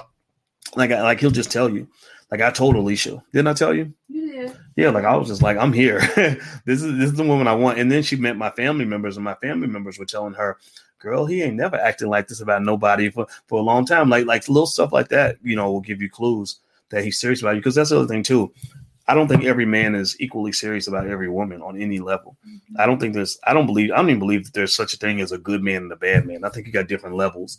It's like saying, you know, is working at Amazon.com a good job? Well, it depends on what job you have. You know, you could work in the mailroom or you could be the CEO. Uh, if you're the CEO, it's a great job. But if you work in the mailroom, then there's nothing special about it at all. So um, the same thing is true. Is he a good man or a bad man? Well, maybe it depends on whether you're the right woman or just some other woman, right? So, so, so, um, I, I also think one little trick I think that I would do if I was a woman actually is, um, I would try to decide like what matters more to you, like getting the absolute best man you can find in terms of looks and all the things that you like, or finding the man who really loves you the most. And um, and I, I believe that the the art of picking the man who's going to love you the most and treat you the best you can think of it i think like looking for a job right? Like if i'm looking for a job i could go for the highest paying job i could find but that job might stress me out. Um, maybe they don't appreciate me because everybody wants that job. It's a really hard job or whatever. But i could go to another job that maybe pays me a little less but they really want to have me. They they let me take days off when i want to. They let me be my own boss.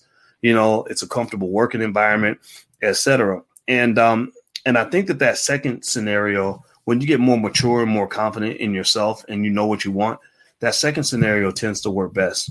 Like really gauging how that person feels about you, um, it can be critically important because you know you can feel more emotionally secure with somebody who's really honored to be with you. Like the difference with my relationship with Alicia is real basic. Like I'm super honored to be with this woman.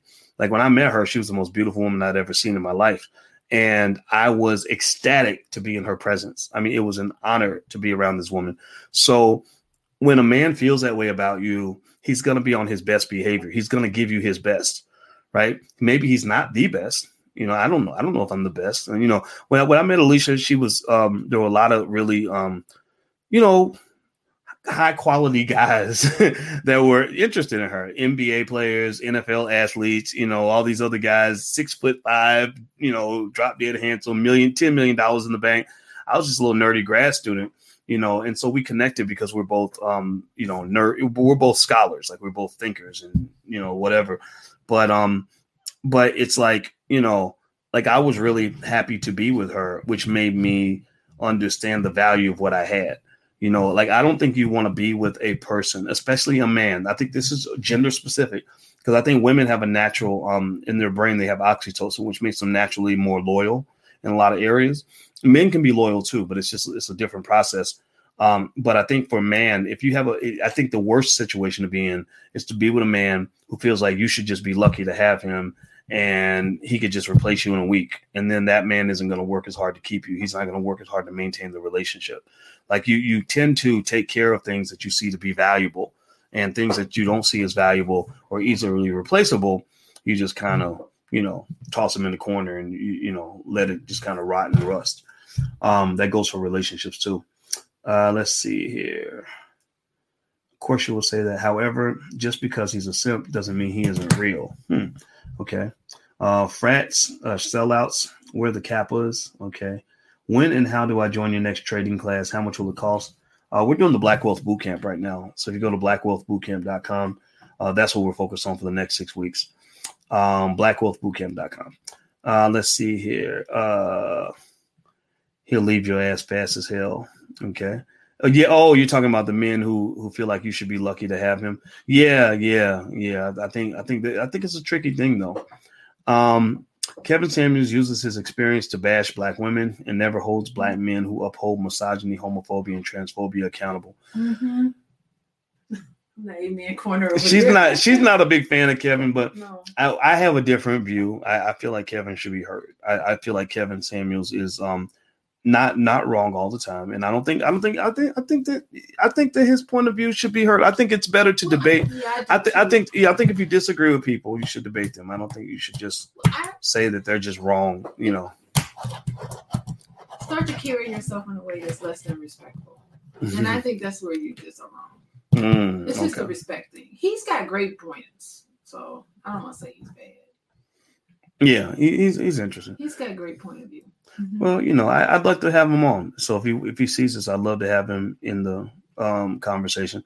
Some people some people like him, some people don't, um, and I find that really interesting. He's very like middle of the road. You either love him or you hate him. That's for sure. The social media space is being controlled and censored. Yes, it is. He asks asset, not a blessing. Okay. Respect you, Dr. Boyce. I'm a sophomore business marketing major from New York who attends Morehouse. Okay, good for you. Got a Morehouse man in the building. That's excellent. Well, God bless you, uh, Jay Mills. Uh, thank you for the kind words. Kids are a liability, and you speak business. Another man's kids are a liability. Your opinion doesn't hold weight. That's a fact. Assets versus liabilities. Hmm. Well, you know, I think that's a. It's certainly your right to have that perspective. Um, I think it's everybody's right to have their own perspective. Um, you know, taking care of another man's kids is not always ideal. It's not, you know, always the preferred situation. But if you um, meet somebody that is quality enough, like if you meet a woman that's um, because usually it's the woman who who has the kids in her house. The man doesn't have the kids in his house, right? Uh, but you know, you can meet a man who has children, and I personally think that if you meet a person that just treats you well and their children are well behaved, I'd pick that relationship over a, bad relationship with somebody that has no kids. Um, and and I think and the one benefit I have seen is really good mothers actually. They're, they're one thing that they have that a lot of people don't have is they tend to know how to care about somebody other than themselves. They tend to be not all of them. This isn't true all the time, but they but you learn something in motherhood. Motherhood is a um, is a learning experience, and you you know women who are good mothers can be good nurturers, and they can nurture a man too if it's if, if it's a quality woman. So I wouldn't write it off. Like I wouldn't write it off, you know. And I think kids are fun, and and we have a community full of children that don't have fathers. So I, I think that if you're a man who says, you know, I'm not going to discriminate against a woman with children, um, there's nothing wrong with that. You're, you're not a simp, but just make sure you go for what you want. Get what you want. That's fine. If that's not for you, then that's okay too. Um, what about hyper hypergamy? What is hypergamy? I've never heard of that. Okay, let me Google it. Google's for let's Google that shit. What is hypergamy? Hypergamy is the action of marrying or forming a sexual relationship with a person of a superior sociological or educational background. Hmm. That's unusual. Usually you get with somebody that's pretty similar. Hmm. That's true. Yeah. Well, I think we're evenly yoked. I think so. I think so. I think so. Yeah. Yeah. Hmm. I mean, I don't have any thoughts about it. I think, I guess, if you if you are in a hypergamous relationship, you better make sure that it's um you know, that it's that it makes sense for you. Like makes sense, make sure that you're ready for the adjustment. I think that's what it is. It's just, you know, if they have a different background, it's like marry it's probably like marrying a white person or something. You know, like you you come from different cultures, or like a poor person marrying a rich person, or you know, or a really educated person marrying a person who's uneducated. Um, that could be that could be tough. That's tough, yeah. Mm-hmm. Uh, let's see. Kevin's views are valuable. He often gets five hundred dollars super chats. Hmm.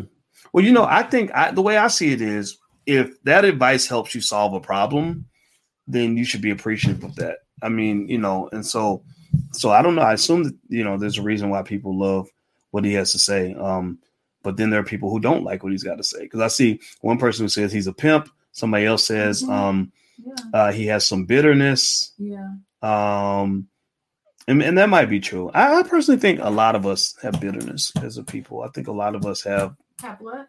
bitterness, just experiences that were hurtful, you know, like exes or parents, you know, things like that. Uh, can you hold black women accountable for anything?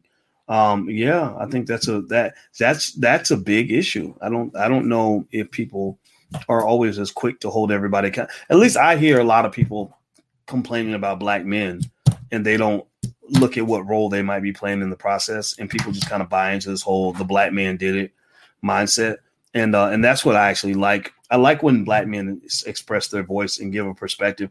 And I think the smartest black women are the ones who listen to black men. If you don't listen to black men, I think that you're going to be confused your whole life, especially if you weren't raised by black man. If you didn't have a black man in your house and you don't listen to black men, because it might be a nas- nasty truth, but they'll we'll tell you the truth. Uh, it's not in everybody to be paternal to children that aren't theirs. That is true. That is true. Yeah, it's easy to take care of your own kids. It's an act of God when you care about children that are not your own. Um, he's not holding black women accountable. How's he not holding black women accountable? You talking about me or you talking about Kevin? Um, I think I hold everybody accountable. I mean, don't be an asshole. That's, that's there you go. Dating advice number one: be nice. is- So what do you mean by that when you say don't be a like tease that out? Like 'Cause I've seen- explain that a little more. I'm interested in hearing. Okay, I've seen people um be mean and disrespectful to people they supposedly love, like the man who's or like the man who's stressed out on his job, so he comes home and he beats up his wife. Why would you beat up your wife? She's your friend. She's your ally. Beat up your boss, Well, but you don't beat up your boss because you're scared. Right, because you're scared of the white man, but you're gonna go punch your wife in the face. Give me a break. Like what the hell?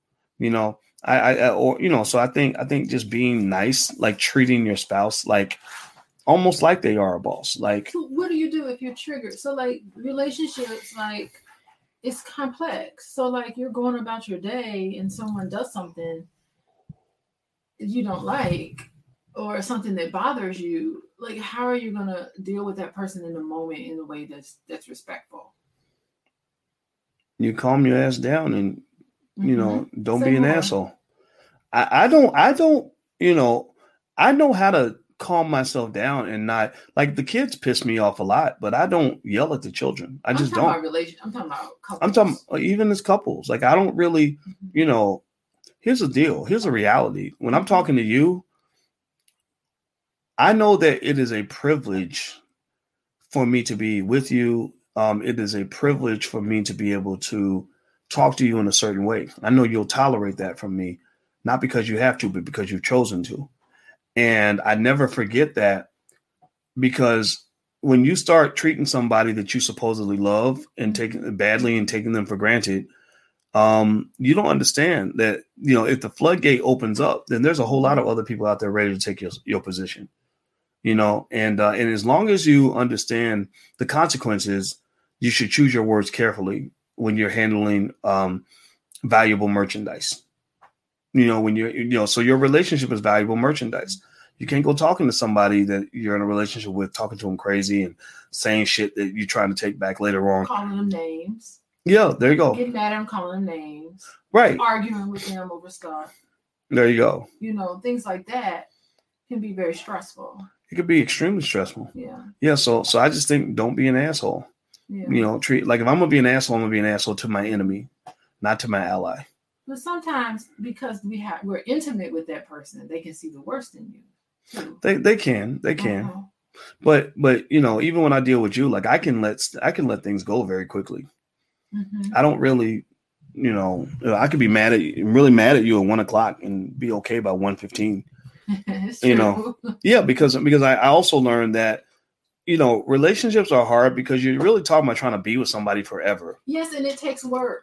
It does, it does, and And I don't think people are realistic about the amount of work and the amount of growth it takes on your part.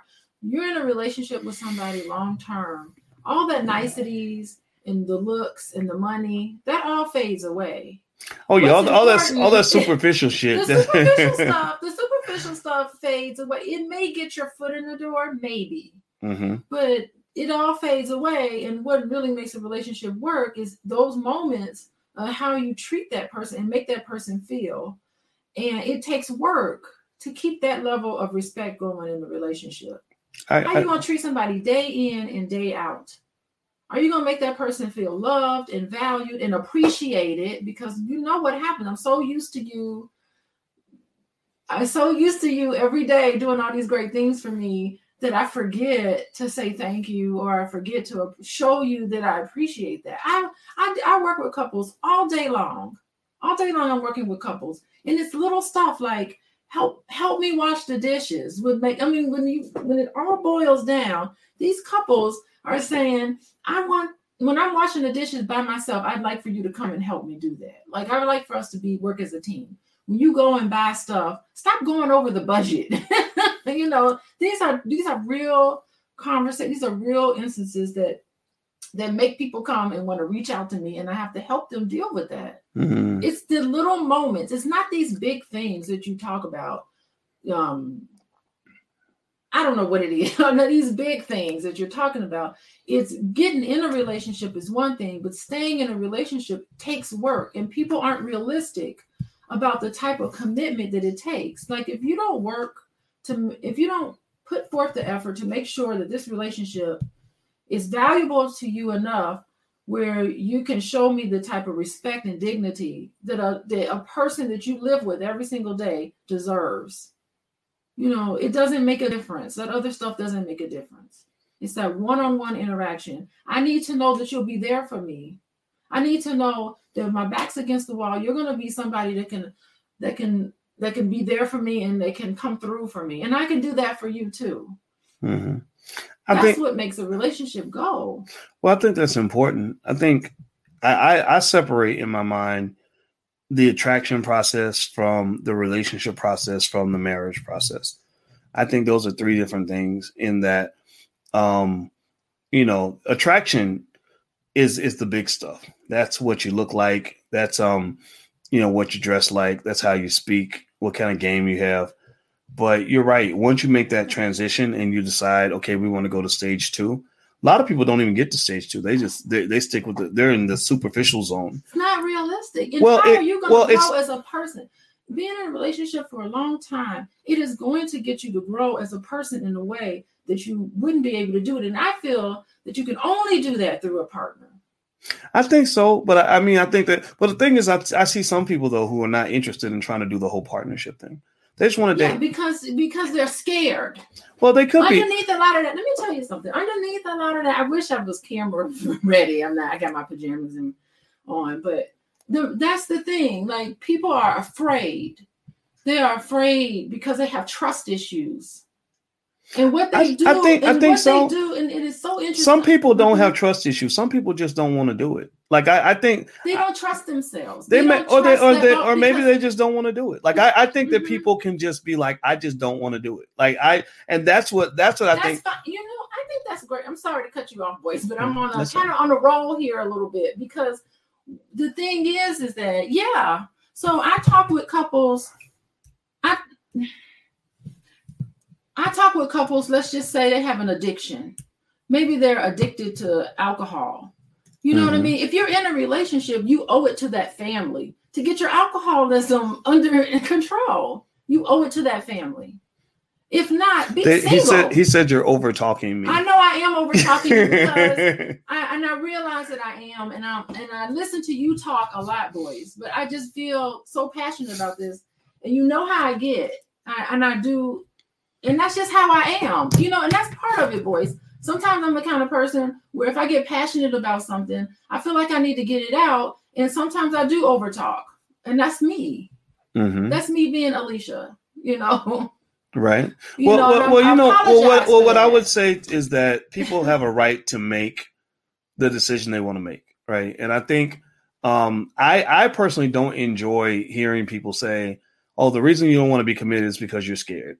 No, maybe I just don't fucking want to do it. Like, so I like, like literally, because I, I had people saying that to me. Like for years, I didn't want to get married, and they would come up with all these reasons why I didn't want to get married, and I was like, because I don't want to get married. And I think that's okay. Like I, I'm an advocate of people doing what is going to work for them because what I don't want to see, because what does happen, I see a lot of what, fear. Right, but what I do see happen is a man will get pressured into getting married because they're like, "Oh, you got to do the right thing. You got to do the right thing." Then he'll do it, and then he, you know, he the whole time he knew he wasn't cut out for it, but y'all done shoved his ass in the tuxedo, pushed him down the aisle, made him do the right thing, and and then it's like, oh, you're such a bad husband, you're a bad husband, and he was trying to tell you the whole time. I said that's why I didn't want to do it because this shit is something I don't want to sign up for. I don't think, you know, it, when I got about 35, that's when I learned that you don't have to get married. I used to think you had to. I thought in your 30s you were supposed to get married. You had no choice.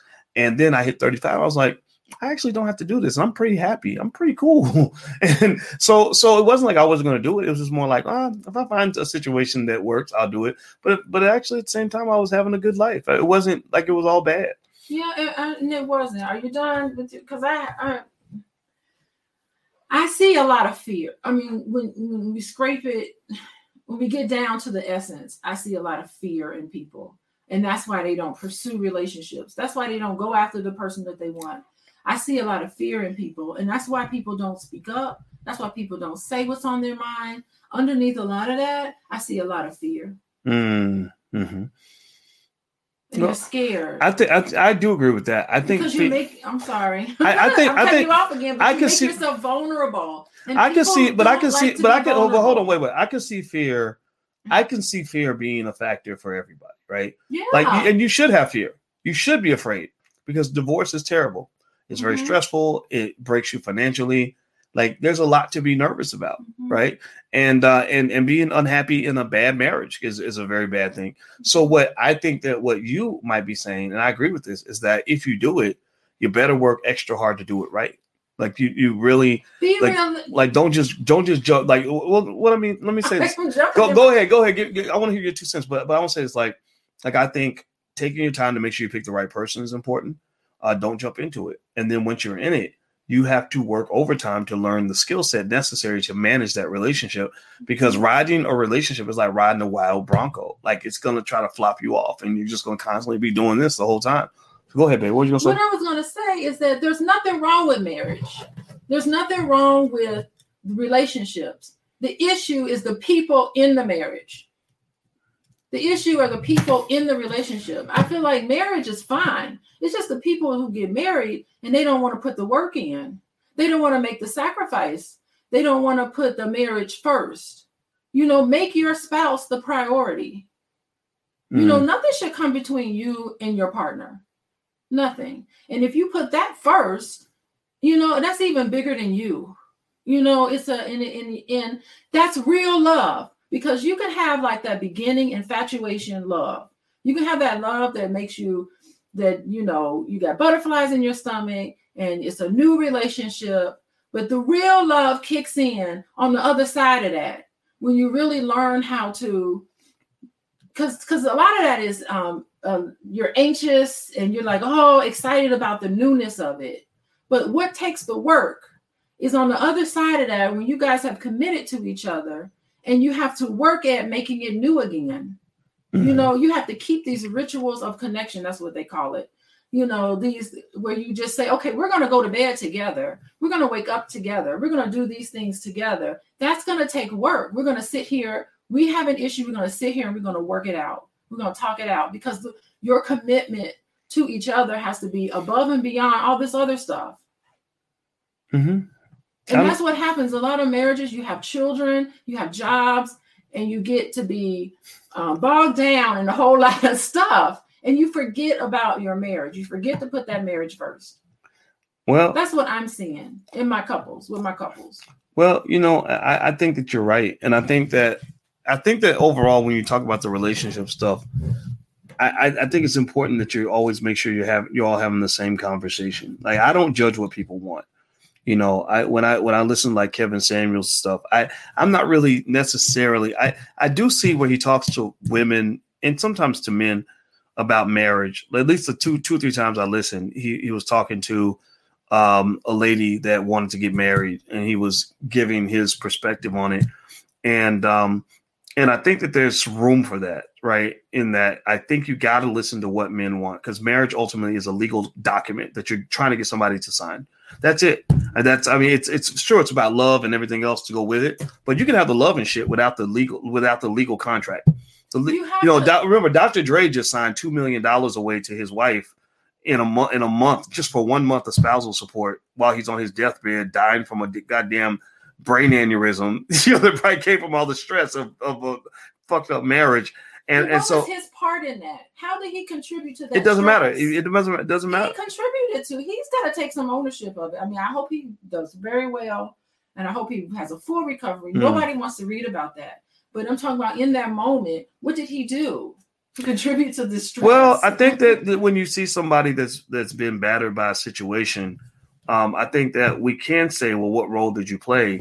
But you also have to make sure we're not victim blaming too. Like if he was a if he was a woman sitting in the hospital with a black eye because her husband punched her in the face, you don't say, "Well, what did you do to cause it to happen?" You say, "You you know you're in a tough situation, right?" And so I think that with him, um, you know, it, it's the same right. But what, but, but, but what I say what I say though is yeah. I think I think we have to hear the truths of men. There are men who are saying, "Ouch, that's a lot of money, two million dollars." You know that that they you know that you you got to write this big old check and you're dying from a brain hemorrhage, you know, um, it, it's it's I think one of those things where it I think to to at least get men to even understand or people to understand the value of what healthy relationships can do for their lives or what a healthy marriage can do, um, helping them overcome their fears and not judging their fears uh, is important and understanding the fears. Like I don't think people try to understand why men that at least I know I know men who are afraid, just afraid of marriage, and they want to chalk it up to like, oh, you're just being a little boy, or you're just a wimp, no, or oh, you're just real or, right, right, right. But what I'm saying is like I think getting to the root of that and not chalking it up to just something that happened in your childhood. Oh, your childhood was dysfunctional. You had a bad relationship with your mother. That's why you're afraid. No, maybe he's just afraid of losing all his money. Now, let me say something about this. You know, it's so interesting. It's like whatever issue you know, for men, whatever issue you have with your mom, believe it or not, you grow up and you date your mother. it is so mm. crazy how that works. It's like That's true. you are continuing the relationship you have with your mother. When you get older, the the very person who you're going to choose is going to be the person in front of you who's going to pull that out of you so that you can work through those issues that you have with your mother. Now that's women Women do it. These this abandonment issues mm. that women, a lot of women have. Mm. You're gonna pick that man that's gonna get you to work through those issues that you had with your dad. I mean, wow. that's what it is. You marry your dad and you marry your mother. Wow. So so you're saying that a lot of women date their fathers yes. and a lot of men date their mothers. Yes. Now that that I can that that's I can exactly I can happens. I can agree on that. Yeah. Yeah, that is true. Yeah, that's true. Uh, has anybody else ever seen that? I don't know people. I can't see what people are saying. Am I well, off or what? Well, people. Oh, people are agreeing. I mean, and you have a PhD in this stuff, so you know your your your views have a lot of validity. Oh, stop that. But um, but I, I, think um that you know, it, but you're right though, and I think that it, what it does is it can put you in like this weird perpetual nightmare, where almost like almost like um like being addicted to eating like really unhealthy food. You know, mm-hmm. like it like it tastes really good, but it makes you sick you know and i think that that's and i've seen people have that in their relationships and i imagine if um i can't i imagine if i didn't have when i think about like a woman growing who grew up without her father or her father was not there for whatever reason um i just think about how i'd be if my mother wasn't there. If my mother wasn't there i'd be you know i i, I would either hate women or i'd be a complete simp to women one or the other right? Either you're looking for your mommy or you just think women are a commodity that you just and, have sex with. And you know what? Just because whatever the relationship you had with your parents growing up, I think that whatever the damage that was done, because listen, parents aren't, we are not perfect. Whatever that damage is or whatever, you can heal yourself through your relationship. Mm. And that and that's what I mean when I say it takes a lot of work. You know, whatever the issues you have, you bring it into your intimate relationship, and through that relationship, you can heal yourself. Hmm. Because you can't change your parents and what they did to you and all the messed up things that your parents do to you. You know, you can't you can't change that. That's why family therapy is really tough. Family therapy is is I mean, I've done family therapy and worked with families. It's a tough one. You know, sometimes you I walk away from that going, I don't know what was accomplished. But each person, you have to learn how to parent yourself to heal yourself through a lot of that stuff in a way, you know, and your partner can help you heal I think the hardest part about relationships and family is that, you know, like when I was single, I was very happy. Like when I was really young, Yeah. like when I was really young and I lived by myself, at first I didn't like it. It was, it was, I was alone all the time. I didn't enjoy it. But then after about six months to a year, I started to really like it because everything in my environment I could control. hmm You know, like if I left food in the refrigerator, it was always there. If I put something on on a certain table, it never moved. hmm Um, it was quiet when I wanted it to be quiet. Um, you know, and then when you get in a situation where you got other people, yes. you know, it becomes tough because you got all these variables that you can't manage anymore. And um, you know, when you talk about like a, a, a partner or you're talking about children, and I can see where there are people who get so used to living alone and doing everything alone. Like like every time they if you choose to go out to eat, it's one person's decision. You don't have to come to a consensus. Mm-hmm. That that adjustment to suddenly having to share power in your life yeah. with other people, yeah. it can really suck. You know, like especially if you're dealing with somebody who's rigid, as rigid as you, Yeah, who, but it, who it also is like used to having their way. It can become a mess. it can really suck sometimes, but at the same time, it can be a beautiful experience. How beautiful of an experience can it be that you can share your life with somebody and you can go to dinner with that person and it's beautiful? You can have a conversation with that person and it's uplifting. You can have a companion where you grow. Mm. It's the growth part. It's easy to be alone and single sometimes where it can be a rewarding process to be in a relationship that's healthy and not toxic.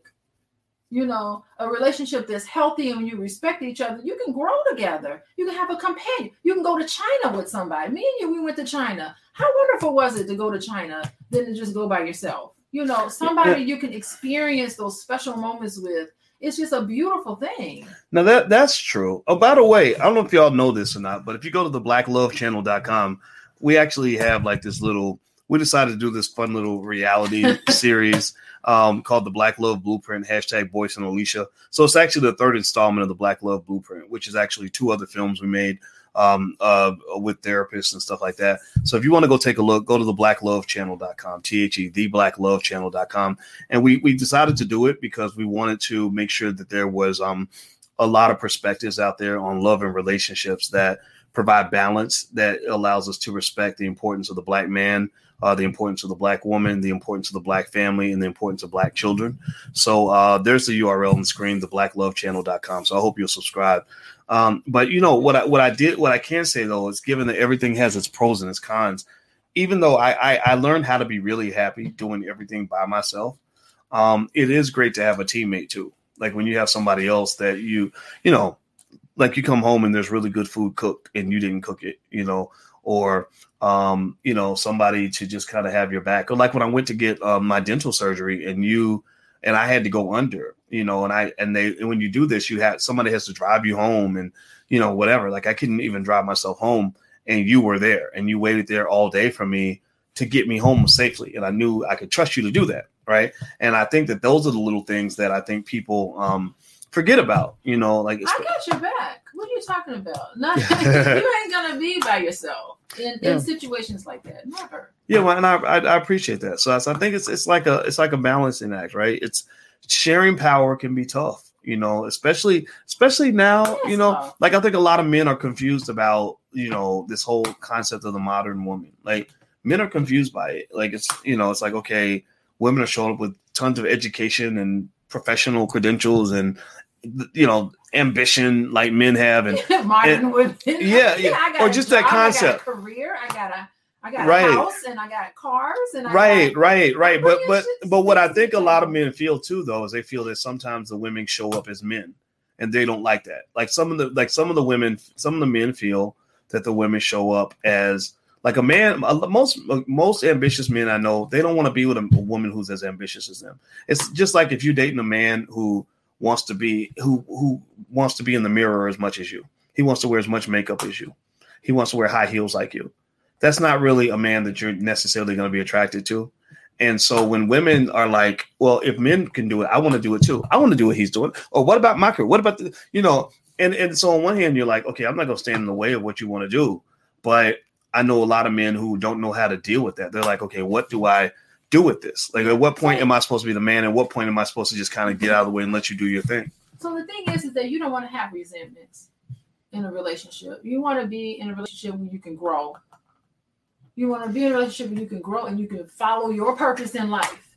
So I mean, I feel like I feel like I'm following my purpose in life, you know, and and I don't know how that shows up, you know, but you want somebody, you want I don't know, like ambition is a good word, but you want somebody who feels good about what they're doing every day. Mm-hmm. Mm-hmm. You know, and compliment each other. yeah, well, you know, one thing I can say is I know that that one of the things that makes it not too difficult for me to deal with the whole modern woman thing with black women high flying, making lots of money, whatever, is I do still believe as a man I have to be at that level or above in the key areas that matter to me, like physical strength. I, I could not date a woman who was physically stronger than me. That would not. I would not feel like I was dating a woman. I feel like I was hanging out with a dude on a football team. Um, I I would not want to be with a woman who was that much taller than me. Maybe an inch, but not six three. I'm not walking around with a woman that's six three. and, and I wouldn't want to be with a woman who makes like you know twice as much as I do. Like no, like no, that's not. I don't know how that could even work. Uh, and that in that part. Well, what is it about that part? About the money part? Um, I don't know. As a man, you just want to feel strong. You don't want to feel. Is wimpy. it how much they earn or how much money they have? Because I have a lot of money. Yeah, it's more like um no that part's fine. I don't care about okay, that. I'm, I'm glad like, hey, I'm wait. glad you have money. I never wanted your money. Yeah. Um I want you to have your money so you can have so you can do whatever you want to do, but I don't, I don't need all that. Uh, it's more like just something about it where it's like as a man, I think that a woman who is dealing with a man who made less money than her would have to really be careful not to um try to dominate him or make him feel emasculated because okay. of it. That so and that's a that's a tough one. what you is how it's presented or what? Yeah, well, I knew a lady who was an executive and she was like a high flyer. She made really good money. She was always the boss, and she would just bring she would bring that attitude home with her husband because her husband worked at the post office. and um, you, I don't know what, the reason was, but she said she said she found out her husband had four or five women all around the city that he was getting with because he was like I got this boss bitch at home. I'm not messing with her. Like, like, like I, I want to be the man. I don't want to be like the little boy. Like, like, and she actually admitted that she sometimes would talk to him like he was her son, like he was less than less of a man because he wasn't bringing home. She like she'd be like, well, well, who's paying this bill or whatever. Oh, that's just terrible. So you yeah. want that sort of situation more so than you want a woman who makes more money than you. Yeah, I don't make more money than you. No, no, you don't. You don't. in full disclosure, I guess, you know. Yeah, and you know what? And even if you did, um, you, you know, you handle that pretty well. Like that's not like I, I don't, you know, I don't know. I, I think I think having enough money though is good for a relationship because I feel like it gives you one less thing to kind of have a conflict about. But wait, every, when you, wait, say that again. I think I think having enough money gives you one less thing to fight about. Uh uh-uh. uh well, I don't know if I agree with that because mm. like it doesn't like having money problems has nothing to do with how much money you have. no, but but I think that that's true. So maybe it's having money. It's and, more money could be more problems, Boyce. Well, that that's true. that that is true. You're right about that. You're right about that. So that's a good point. But I, I find that people, it seems like people have money personalities. Like some people are frugal, some people like to spend, uh, some people want to invest.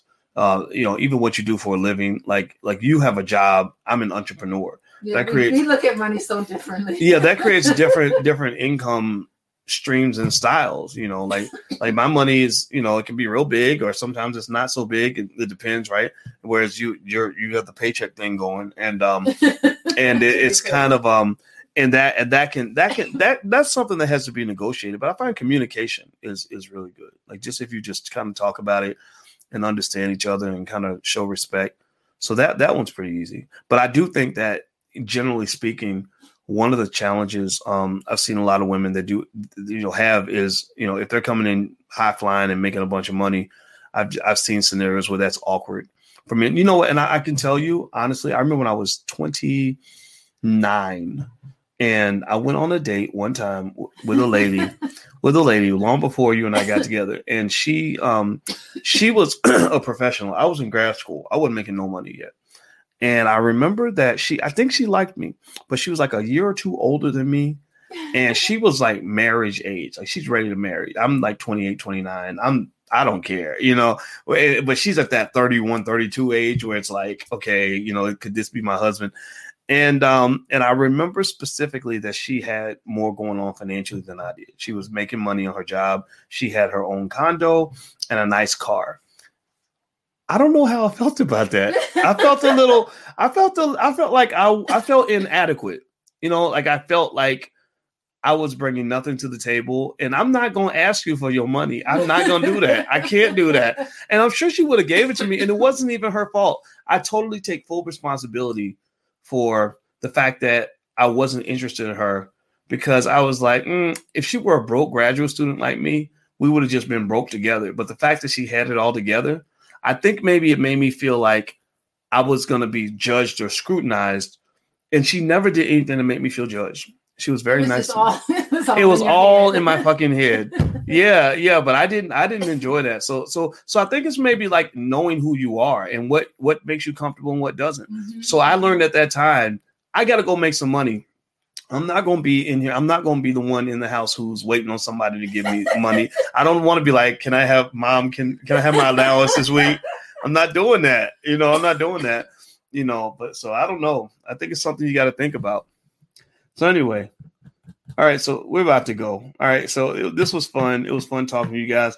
Um, I know we started talking about um, the Kevin Samuels thing, but I want to make it clear I don't have nothing against Kevin. I Kevin Kevin was very supportive of our, my platform. Actually, um, somebody pointed out he did a video about me, and he was very kind. Um, and I think he's a decent guy. I don't know him though, and I would love to have him on the channel when he gets more time. And uh, and I just want to make that 100 percent clear, like because I don't want it to seem like I am um, criticizing him or attacking him. But I do think that when you're talking about something as serious as black love, um, as serious as um, you know dying alone, right? I don't. I I think that a term with that much gravity needs to have nuance attached to it, and you have to have multiple perspectives. You got to get multiple opinions, and I'll just tell you this too. I'll just say this: can't anybody, can't, can't tell you if you're gonna die alone or not? like I mean, nobody knows. Like you know, that's your life, right?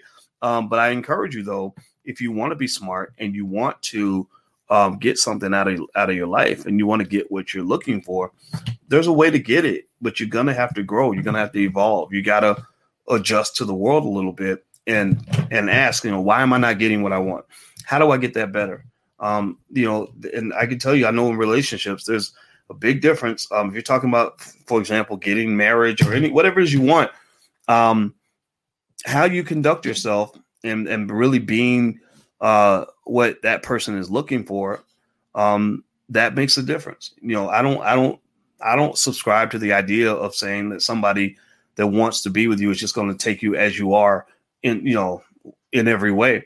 Um, I think being on your best behavior helps too. You know, like I know that in order for me to attract a woman, I've always felt I got to be a decent man. I got to be a quality man. In order for me to even know what that means, I have to listen and learn what that means. Like, what are you looking for? What does a quality man do?